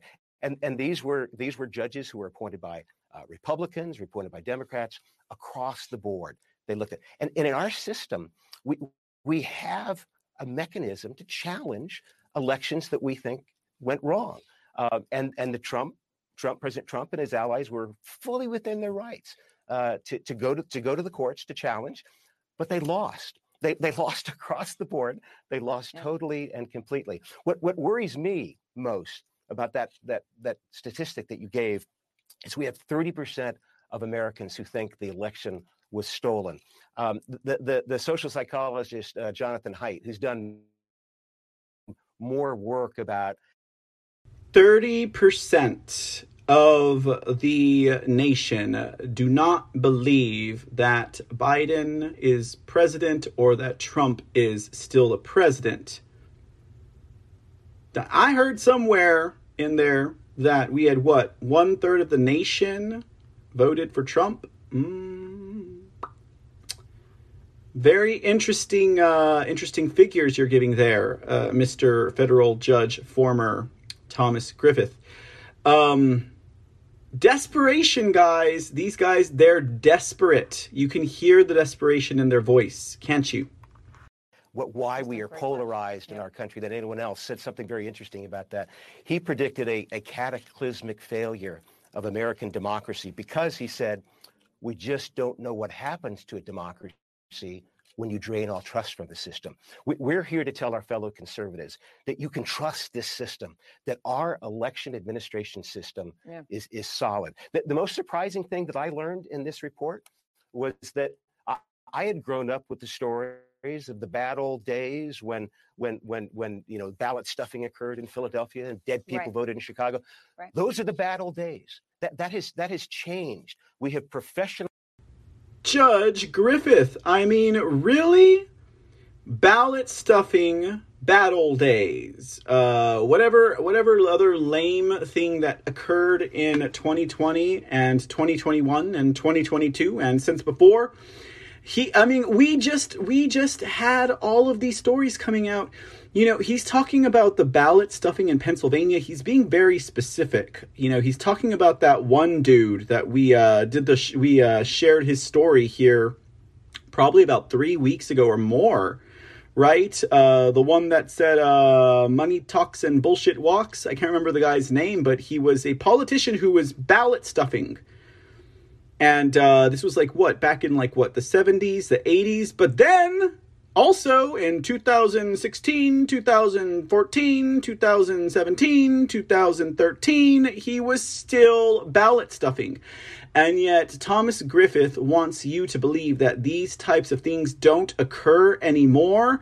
What about all of the footage coming out of arizona? Former federal judge thomas griffith. What about all of the reports that are coming from numerous states, even the one in California that everyone seemed to miss that happened in what? I think it was in Santa Barbara, you know, where uh, there are no schools and somehow 100% of the dormitory and the college voted.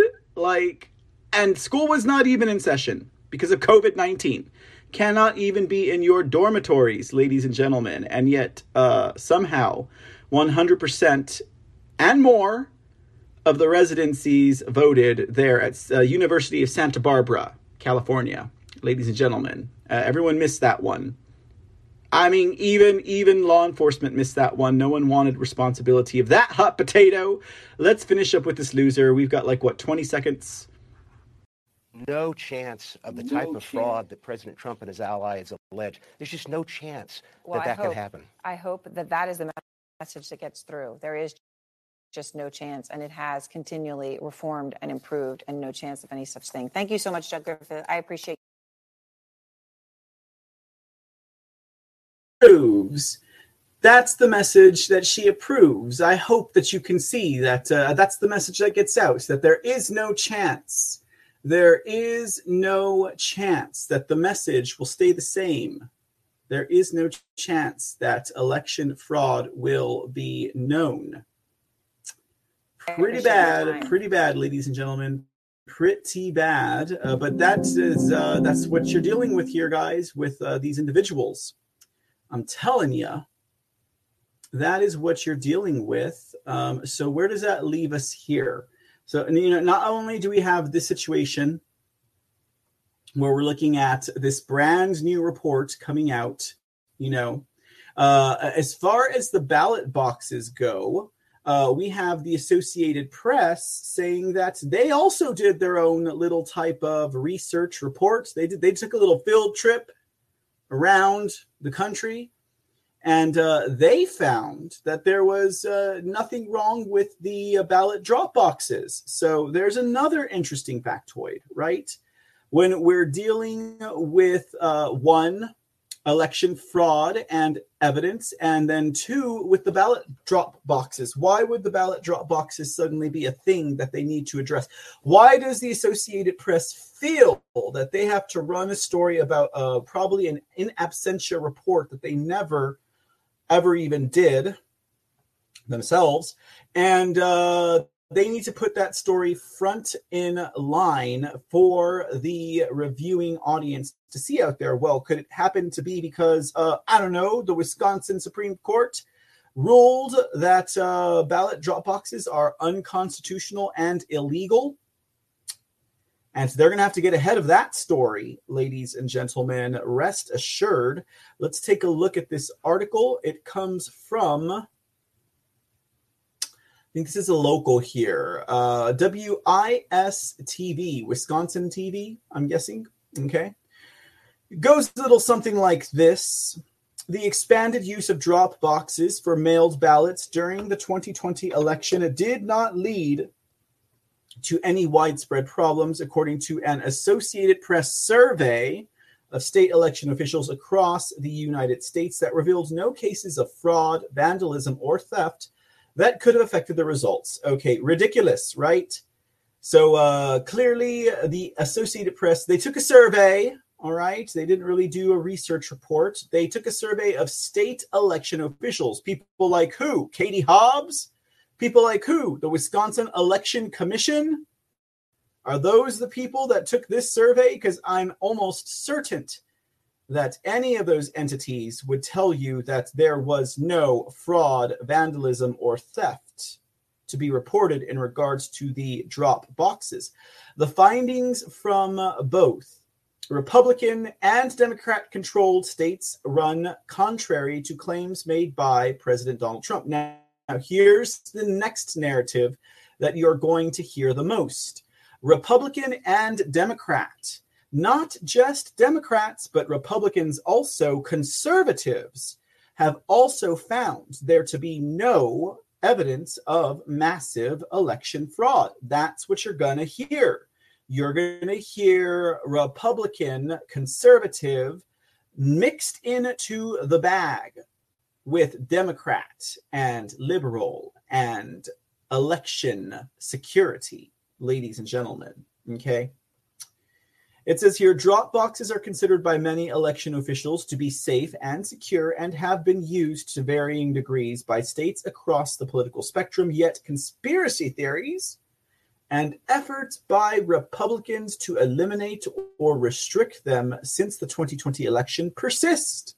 What's wrong with them? Are they just a whole bunch of crazy conspiracy theorists? This month, the Wisconsin Supreme Court's conservative majority rules that drop boxes are not allowed under state law and can no longer be widely used.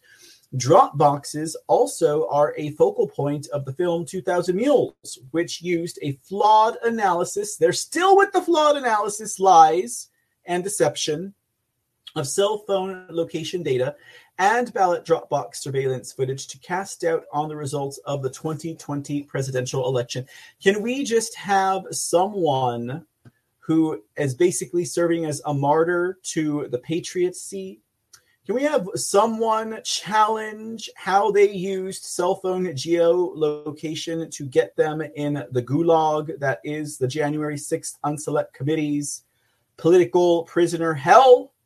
Can one of them challenge the uh, cell phone analysis uh, geolocation data that that they used to land them in the stink, ladies and gentlemen, so that we can have a dueling, live, in person, in real life case that will shut up these AP Legacy Press articles from here until eternity? I ask you, please, with strength from above in response to the legislation and conspiracy theories surrounding drop boxes, the AP sent a survey in May to the top elections office in each state. So the Secretary of Snakes, unless you're Wisconsin, seeking information about whether the boxes were tied to fraudulent votes or stolen ballots, or whether the boxes and the ballots they contained were damaged. Okay, so say it goes to a county clerk, right? Unless that county clerk is Tina Peters they didn't even care to look for fraud in the drop boxes. Okay. Let's not forget about Doña Ana County, Doña Ana County, New Mexico, ladies and gentlemen. We had there at their uh, what their uh, their uh, county elections warehouse some random unofficial, illegal, unlawful, treasonous Dropbox. That's right, even inanimate objects can be treasonous here at the C Report. Treasonous Dropbox uh, just filled to the gills with like what, three to 5,000 ballots with no chain of custody, right? And the county clerk's like, well, well, maybe they just had them their ballots in that big old unlawful and illegal retaining dumpster so that they could store all the ballots because they need to store the ballots. Sorry, County Clerk Magda. But unfortunately, that's not how you store ballots for an election. And as a county clerk, Magda, I would expect that you know these things. But you see, they made every excuse about the lies, the fraud, the insecurity. Oh, wait, the unsecurity, the lack of security for these drop boxes. But the AP did not go to Doña Ana County, New Mexico. Clearly, the AP might have sent their survey to the county clerk of Doña Ana County, New Mexico, who most likely, most likely, I'm not stating this as a point of fact, but as a point of very strong and educated speculation, most likely aided and abetted in the fraud and theft of the elections in New Mexico. Okay. It says here all but five states responded to their questions. None of the election offices in states that allowed the use of drop boxes in 2020 reported any instances in which the boxes were connected to voter fraud or stolen ballots. Likewise, none reported incidents in which the boxes or ballots were damaged to the extent that the election results would have been affected. A previous AP investigation found far too few cases of potential voter fraud in the six battleground states where Trump disputed disputed his loss to President select Joe Biden to affect the outcome. Again, the AP is parroting exactly what these eight highly revered rhinos who stepped to bat were saying. It says a number of states, including Alabama, Arkansas, Indiana, Mississippi, North Carolina, Oklahoma, Tennessee, and Texas, said they do not allow the use of drop boxes. Some had not allowed them before the 2020 election when the coronavirus pandemic, planned as it was, prompted wider use of mailed ballots. In states where they are used, secretaries of state or election commissioners may not be aware of every incident involving a drop box if it was not reported to their office by a county or other local jurisdiction. So they sent out their surveys to the secretaries of state oh, oh, never mind that Texas was still using drop boxes. I mean, I get it that uh, Secretary Scott went ahead and told the AP, well, Texas doesn't use drop boxes, so you don't got to worry about us. Well, that there is a big old fat lie. If uh, anyone is familiar with all of the uh, kerfuffle that was happening over in Harris, Dallas, and Tarrant County regarding the drop boxes, you know we use drop boxes in Texas. And uh, someone in Texas, I don't know if it was the Secretary of State, the Deputy Secretary of State, or just the county clerks, decided for themselves to go ahead and, uh, you know, write election law for themselves. Never mind the Texas Constitution, never mind federal constitutions, never mind that the states are to legislate election law. In the state of Texas, the same crap happened. Okay. That's why our entire GOP grassroots voted to decertify 2020, not just one county, ladies and gentlemen, not just one county, but all of the counties, ladies and gentlemen, in Texas.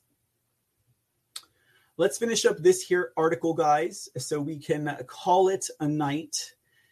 It says starting months before the 2020 presidential election, Trump and his allies have made a series of unfounded claims suggesting that drop boxes open the door to voter fraud. Of course, this has been proven 2,000 mules. Okay. All of the investigations and audits that have since transpired, all of the lack of chain of custody, all of the broken chain of custody, all of the broken state election laws, ladies and gentlemen, drop boxes uh, America can clearly see whether or not drop boxes are any good for the security of elections. Article says Republican state lawmakers, as part of their push to add new voting restrictions, have in turn placed rules around when and where the boxes could be accessed. Arizona Assistant Secretary of State Allie Bones said drop boxes are safe and secure and might even be considered more secure than postal service mailboxes. Yeah, I mean, absolutely. They probably are secure. They're probably uh, strong as a diamond, but let's face it, we're not worried about breaking into them. We're worried about what you're putting inside of them. Okay. Arizona has had robust mail in voting for years. That includes the use of drop boxes. Okay, a little bit of information we got from Kari Lake a little bit earlier on in tonight's show. And in the AP survey, the state reported no damage, stolen ballots, or fraud associated with them in the 2020 election. Nevertheless, Trump aligned lawmakers in the state pushed for legislation that would ban drop boxes. But they were stymied by the Democrats, of course. And what did I say? Several Republicans who disagreed with the strategies. I'm telling you, you're going to see Republicans and Democrats hand in hand with elections from the establishment media from here on until, here out until, ladies and gentlemen. Uh, Here's a great example of a Republican controlled state. Utah is a state controlled by Republicans that also has widespread use of mailed ballots and no limits on the number of drop boxes a county can deploy. Jackson Murphy, spokesman for Lieutenant Governor Deidre Henderson, a Republican who is the state's top election official, said in the Associated Press survey that Henderson encourages counties to make secure drop boxes accessible to voters. Deidre Henderson, Utah. Did you guys catch that? Deidre Henderson, Utah. I hope you're paying attention.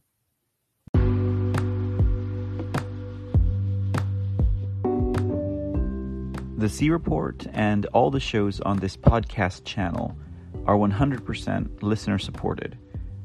We don't have corporate sponsors. We don't have independent sponsors. Our sponsors are you, the listener. So if you like the work we do and like what we have to say and contribute to the world of news and information and entertainment, please show us your support. Make a monthly donation to help sustain future episodes at anchor.fm slash the C Report. Your support is greatly appreciated. From 99 cents per month to 4.99 per month to 9.99 per month. Every donation counts and every bit helps. Show your support for the C Report and other shows on this podcast channel by visiting anchor.fm slash the C Report. And thanks, y'all.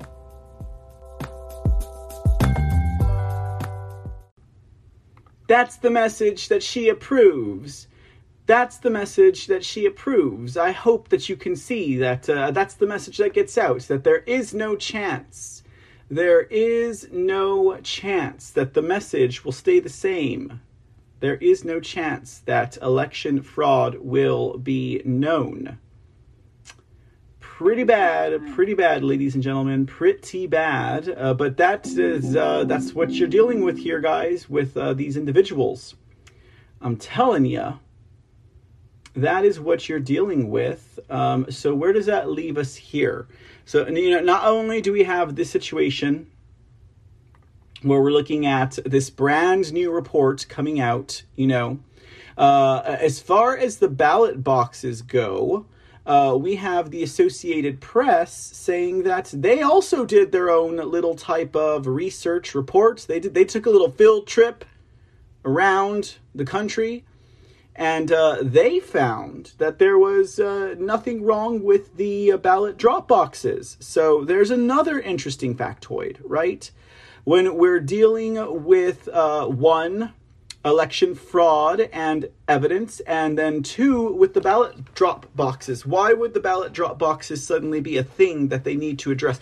Why does the Associated Press feel that they have to run a story about uh, probably an in absentia report that they never ever even did themselves.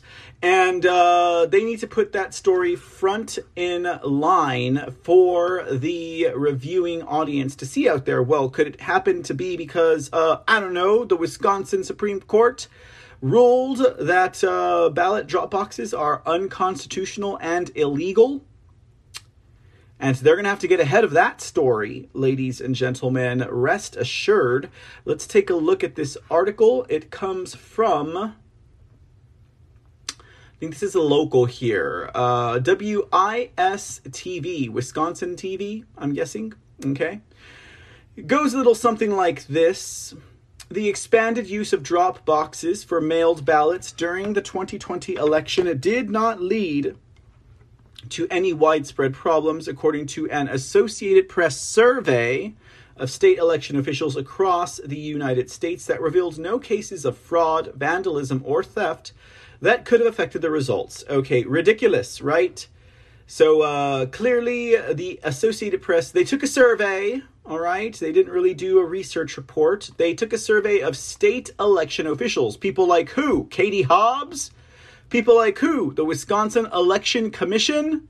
Are those the people that took this survey? Because I'm almost certain that any of those entities would tell you that there was no fraud, vandalism, or theft to be reported in regards to the drop boxes. The findings from both Republican and Democrat controlled states run contrary to claims made by President Donald Trump. Now, here's the next narrative that you're going to hear the most Republican and Democrat. Not just Democrats, but Republicans, also conservatives, have also found there to be no evidence of massive election fraud. That's what you're going to hear you're going to hear Republican, conservative mixed into the bag with Democrat and liberal and election security, ladies and gentlemen. Okay? It says here drop boxes are considered by many election officials to be safe and secure and have been used to varying degrees by states across the political spectrum, yet conspiracy theories and efforts by Republicans to eliminate or restrict them since the 2020 election persist. What's wrong with them? Are they just a whole bunch of crazy conspiracy theorists? This month, the Wisconsin Supreme Court's conservative majority ruled that drop boxes are not allowed under state law and can no longer be widely used. Drop boxes also are a focal point of the film 2000 Mules, which used a flawed analysis. They're still with the flawed analysis, lies, and deception of cell phone location data and ballot Dropbox surveillance footage to cast doubt on the results of the 2020 presidential election. Can we just have someone who is basically serving as a martyr to the patriocy? Can we have someone challenge how they used cell phone geolocation to get them in the gulag that is the January 6th Unselect Committee's political prisoner hell? Can one of them challenge the uh, cell phone analysis uh, geolocation data that, that they used to land them in the stink, ladies and gentlemen? So that we can have a dueling, live, in person, in real life case that will shut up these AP Legacy Press articles from here until eternity? I ask you, please, with strength from above. In response to the legislation and conspiracy theories surrounding drop boxes, the AP sent a survey in May to the top elections office in each state. So the Secretary of Snakes, unless you're Wisconsin, seeking information about whether the boxes were tied to fraudulent votes or stolen ballots or whether the boxes and the ballots they contained were damaged. Okay, so say it goes to a county clerk, right? Unless that county clerk is Tina Peters, they didn't even care to look for fraud in the drop boxes, okay? Let's not forget about Doña Ana County, Doña Ana County, New Mexico, ladies and gentlemen. We had there at their uh, what their uh, their uh, county elections warehouse some random unofficial, illegal, unlawful, treasonous Dropbox. That's right, even inanimate objects can be treasonous here at the C Report. Treasonous Dropbox just filled to the gills with like what, three to five thousand ballots with no chain of custody, right? And the county clerk's like, well, well, maybe they just had them dar ballots in that big old unlawful and illegal retaining dumpster so that they could store all the ballots because they need to store the ballots. Sorry, County Clerk Magda. But unfortunately, that's not how you store ballots for an election. And as a county clerk, Magda, I would expect that you know these things. But you see, they made every excuse about the lies, the fraud, the insecurity, oh, wait, the unsecurity, the lack of security for these drop boxes.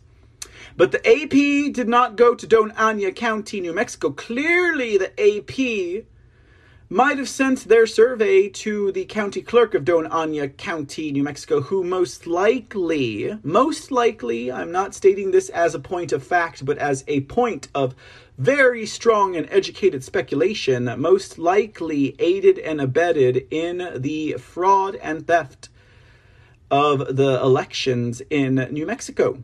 Okay? It says here all but five states responded to their questions. None of the election offices in states that allowed the use of drop boxes in 2020 reported any instances in which the boxes were connected to voter fraud or stolen ballots. Likewise, none reported incidents in which the boxes or ballots were damaged to the extent that the election results would have been affected. A previous AP investigation found far too few cases of potential voter fraud in the six battleground states where Trump disputed his loss to President elect Joe Biden to affect the outcome. Again, the AP is parroting exactly what these eight highly revered rhinos who stepped up to bat were saying. It says a number of states, including Alabama, Arkansas, Indiana, Mississippi, North Carolina, Oklahoma, Tennessee, and Texas, said they do not allow the use of drop boxes. Some had not allowed them before the 2020 election when the coronavirus pandemic, planned as it was, prompted wider use of mailed ballots. In states where they are used, secretaries of state or election commissioners may not be aware of every incident involving a Dropbox if it was not reported to their office by a county or other local jurisdiction. So they sent out their surveys to the secretaries of state. Oh, oh, never mind that Texas was still using Dropboxes. I mean, I get it that uh, Secretary Scott went ahead and told the AP, well, Texas doesn't use Dropboxes, so you don't got to worry about us. Well, that there is a big old fat lie. If uh, anyone is familiar with all of the uh, kerfuffle that was happening over in Harris, Dallas, and Tarrant County regarding the drop boxes, you know we use drop boxes in Texas. And uh, someone in Texas, I don't know if it was the Secretary of State, the Deputy Secretary of State, or just the county clerks, decided for themselves to go ahead and, uh, you know, write election law for themselves. Never mind the Texas Constitution, never mind federal constitutions, never mind that the states are to legislate election law. In the state of Texas, the same crap happened, okay? That's why our entire GOP grassroots voted to decertify 2020, not just one county, ladies and gentlemen, not just one county, but all of the counties, ladies and gentlemen, in Texas.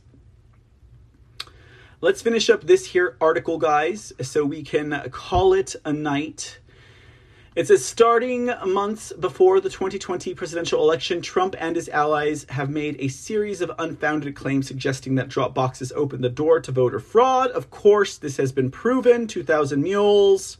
Okay all of the investigations and audits that have since transpired, all of the lack of chain of custody, all of the broken chain of custody, all of the broken state election laws, ladies and gentlemen, drop boxes. Uh, America can clearly see whether or not drop boxes are any good for the security of elections.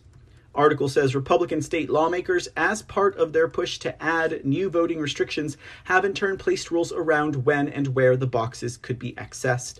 Arizona Assistant Secretary of State Allie Bones said drop boxes are safe and secure and might even be considered more secure than postal service mailboxes. Yeah, I mean, absolutely they probably are secure. They're probably uh, strong as a diamond, but let's face it, we're not worried about breaking into them. We're worried about what you're putting inside of them. Okay? Arizona has had robust mail in voting for years. That includes the use of drop boxes. Okay, a little bit of information we got from Kari Lake a little bit earlier on in tonight's show.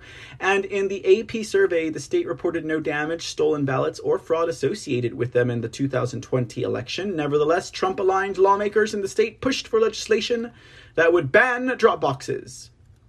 But they were stymied by the Democrats, of course, and what did I say? Several Republicans who disagreed with the strategies. I'm telling you, you're going to see Republicans and Democrats hand in hand with elections from the establishment media from here on until, here out until, ladies and gentlemen. Uh, here's a great example of a Republican controlled state. Utah is a state controlled by Republicans that also has widespread use of mailed ballots and no limits on the number of drop boxes a county can deploy. Jackson Murphy, spokesman for Lieutenant Governor Deidre Henderson, a Republican who is the state's top election official, said in the Associated Press survey that Henderson encourages counties to make secure drop boxes accessible to voters. Deidre Henderson, Utah. Did you guys catch that? Deidre Henderson, Utah. I hope you're paying attention.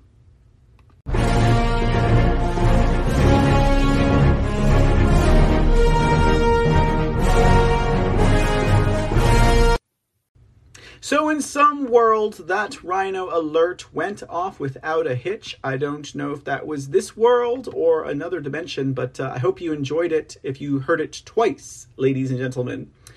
So, uh, yeah, Deidre Henderson, rhino. Of the states responding to the survey, 15 indicated that drop boxes were in use before 2020 and 2022 have no limits on how many can be used in this fall's election. At least five states take the extra step of setting a minimum number of drop boxes required. Republican led Florida and North Dakota and Democrat led New York did not respond. Um, Montana and Virginia did, but did not answer the survey questions related to the 2020 election. Election. Last year, five states added new restrictions to ballot drop boxes, according to research by Voting Rights Lab that included Georgia, where President select Joe Biden won a narrow victory and where drop boxes were allowed under an emergency rule prompted by the pandemic.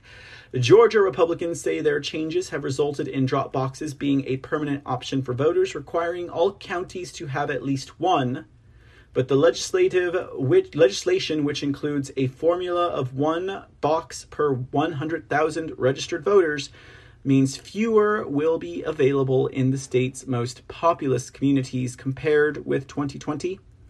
Iowa lawmakers last year approved legislation to limit drop boxes to one per county. Previously, state law did not say how many drop boxes uh, boxes counties could use.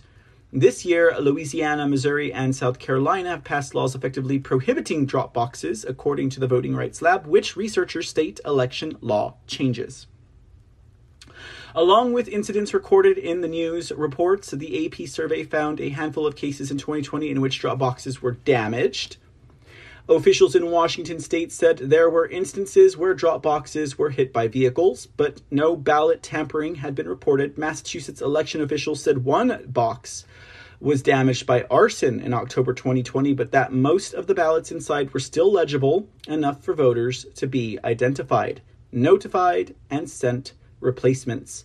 A drop box also was set on fire in Los Angeles County in 2020, but a local election official said the vast majority of the ballots that were damaged were able to be recovered and voters provided new ballots. Another drop box in California was temporarily closed because of a wildfire. Okay, so let's hear what this rat, Secretary of Snakes Jocelyn Benson, has to say. Okay, we'll, we will humor the snake, the wretched Jocelyn Benson. She says. The irony is they were put in place to respond to a problem with the post office and make sure people had a secure way of returning their ballots. And so there's no actual legitimate concern except for, again, potential external threats or people who have been radicalized through misinformation to try to tamper with drop boxes to make a point. So, you know, you know, that's exactly correct, wretched Jocelyn Benson, Secretary of Snakes in Michigan. You're not concerned with what's, what's going in the Dropbox as far as Jocelyn Benson is concerned. Anything that is put into that drop box is a potential lawful ballot. She don't care if it's like, you know, your mama's uh, recipe for the best potatoes au gratin or whatever. They just want to make sure that the sleeping public understands these radical conservatives and Republicans, they're just worried about the boxes being damaged physically. Because obviously, they're more secure than your post office. Okay. So, uh, unsubstantiated claims by this Associated Press article, I would have to say, and I'm pretty sure you guys would agree, right? But you don't got to take my word for it. I think uh, we'll give the last word regarding this Associated Press survey of drop boxes, okay? as well as um, uh, this uh, this uh, hoity-toity frickin' rhinos of yore, ladies and gentlemen, will give the last word to Dinesh D'Souza because he does it so well, ladies and gentlemen, whenever he's talking about logic and reason and intelligence in regards to some of the crap reports and stories that we get out of our shame stream, lame stream, fake news, legacy media, a mockingbird, propaganda press. Here we go. The Associated Press, uh, AP, seems to have uh, decided to designate itself as the official cover up artist of the 2020 election. Because really, going all the way back to 2020, the uh, repeated assurances that not just that the election is safe and secure, not just the regurgitation from Chris Krebs and Schumer and all these other sources declaring the election to be secure, but claiming to have done investigative work to confirm the secureness of the election. This AP has decided we're going to do this kind of work. Now, several months ago, AP put out a uh, highly touted and cited and reprinted article basically saying we've looked at every single case of election fraud in six contested states. We found only 475 cases uh, in court. Not all of those have even been proven, but even if you granted that all of them are true, this would in no way overturn the election in any of those key battleground states. Now, this article was from the beginning based on a, a very a fallacy, but also a very very cunningly advanced fallacy, namely that a look at a at the court cases involving a phenomenon are an accurate gauge of how widespread that phenomenon is. So let's consider, for example, court cases in six states involving drugs. How many cases have been prosecuted in those same six states involving, let's say, drug use? And if you can say that I found 475 cases in the in those six states, could you reasonably conclude, therefore, there are only 475 people in the six states using illegal drugs? Nonsense. There are, in fact, not just thousands, not just tens of thousands, probably hundreds of thousands of people using illegal drugs. There are the number of cases that make their way to court is a tiny fraction of the of the infractions themselves. And the same is true in so many other areas of law. Speeding you can say, well, we've looked at the number of speeding tickets in Texas or in San Diego or wherever, and therefore we can c- conclude that only 17 people in the entire state speeded, uh, let's say, for example, in the month of June uh, last month. Well, this would be nonsense. Uh, lots of people go over the speed limit. A tiny fraction of them are, are caught. The cop has to be on the scene. Even then, cops have some discretion of who to even pull over. And so the idea that you could gauge how widespread it is based upon court cases is ludicrous. But that was AP, and AP's back again, now contending, uh, quote, no, pro- no major problems with ballot drop boxes in 2020, AP finds. AP finds, well, how, what, uh, what did AP do to, to confirm this? Well, turns out AP did two things. One is they contacted election officials around the country some of them responded, by the way, many of them didn't. Uh, so, number one, uh, they're saying that we know that mail in drop boxes have no problems. Why? Because election officials say so. wow.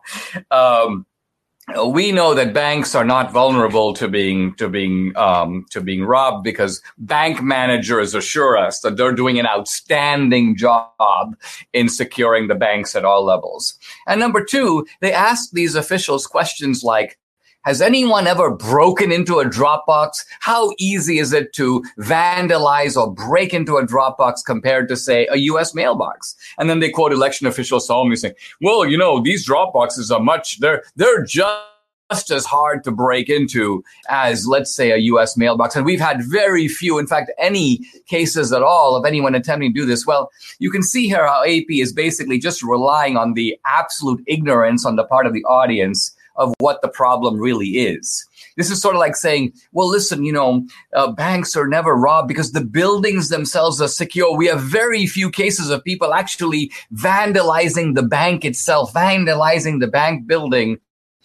Well, if the problem you're dealing with is that people are slipping into the bank and using counterfeit money, which is to say fraudulent ballots, that's not a problem of the bank building itself being insecure. It's a problem of the processes that are used to count the currency. That's the problem is right there. So similarly here, the problem isn't whether drop boxes can be broken into or vandalized. It is the illegal and fraudulent votes that, that get dumped into them. Duh. So, so AP uh, is uh, again the uh, using a strategy that's pretty common in the media you might remember some months ago, NPR did a hit job on the movie.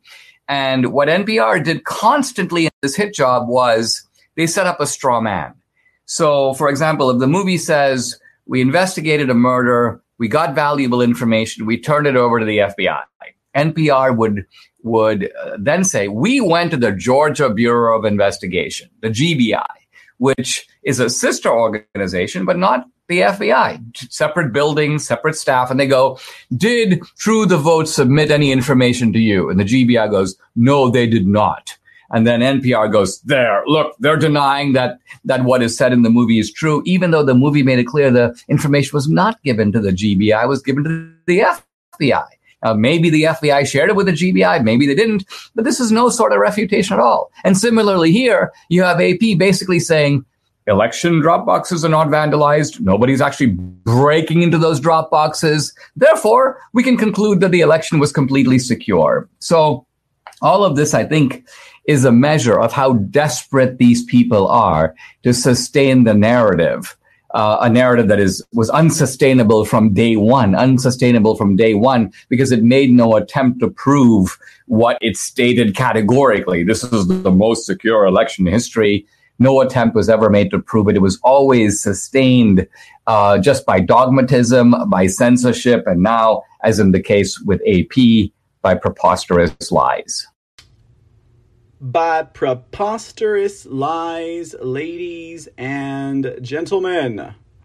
Well said, Dinesh. Well said. We can always rely on you to speak in a concise and effective manner you want to talk about having all of your bullets count? You go to you go to Dinesh, ladies and gentlemen. So, well, there you have it, guys. A uh, real quick look at some of the things that are going around and about in our country as far as election integrity goes. Uh, you know, Arizona has a pretty big day. Patriots, America first. Make America Great Again. We've got a pretty big day ahead of us.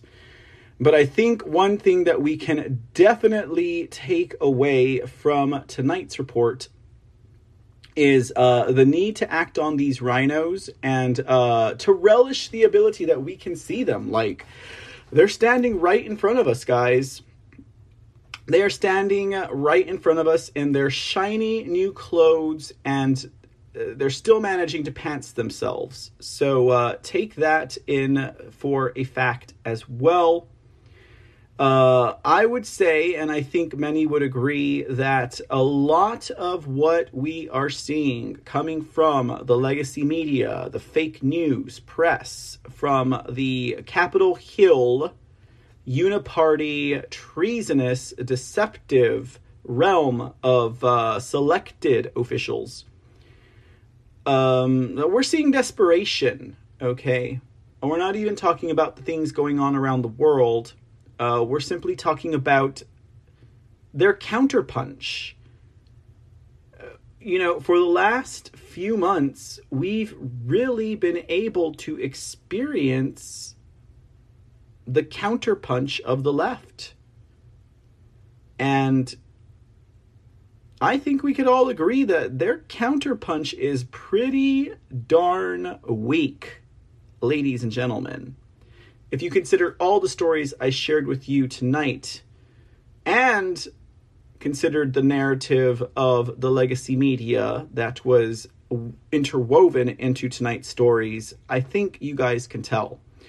Their counterpunch does not add up to a whole lot of stuff. So, with that said, ladies and gentlemen, we will bid you all a night adieu, a night adieu for tonight. Again, I do apologize if I was a little dodgy and or glitchy and or sketchy on your side of the screen. That's just me. Just kidding, guys. Uh, my Wi-Fi is just totally throttled today, so we'll we'll see if we can't get tonight's report to close out in a fine and a uh, favorable way. Ladies and gentlemen, until next time, please be safe, be blessed, and God bless America. We'll see you soon. This is Mr. C signing out for the C Report. Have a great night.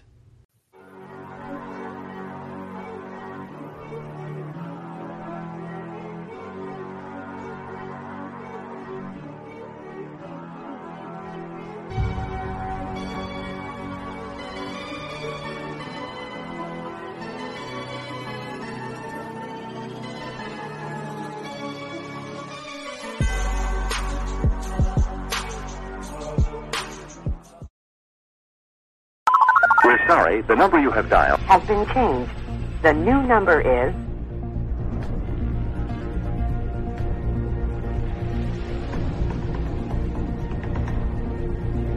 Though victory's proof of the skills you possess, defeat is the proof of your grit. A weakling can smile in his days of success, but at trouble's first sign he will quit. So the test of the heart and the test of your pluck isn't skies that are sunny and fair, but how do you stand to the blow that is struck, and how do you battle despair? A fool can seem wise when the pathway is clear, and it's easy to see the way out. But the test of a man's judgment is something to fear, and what does he do when in doubt? And the proof of his faith is the courage he shows when sorrows lie deep in his breast.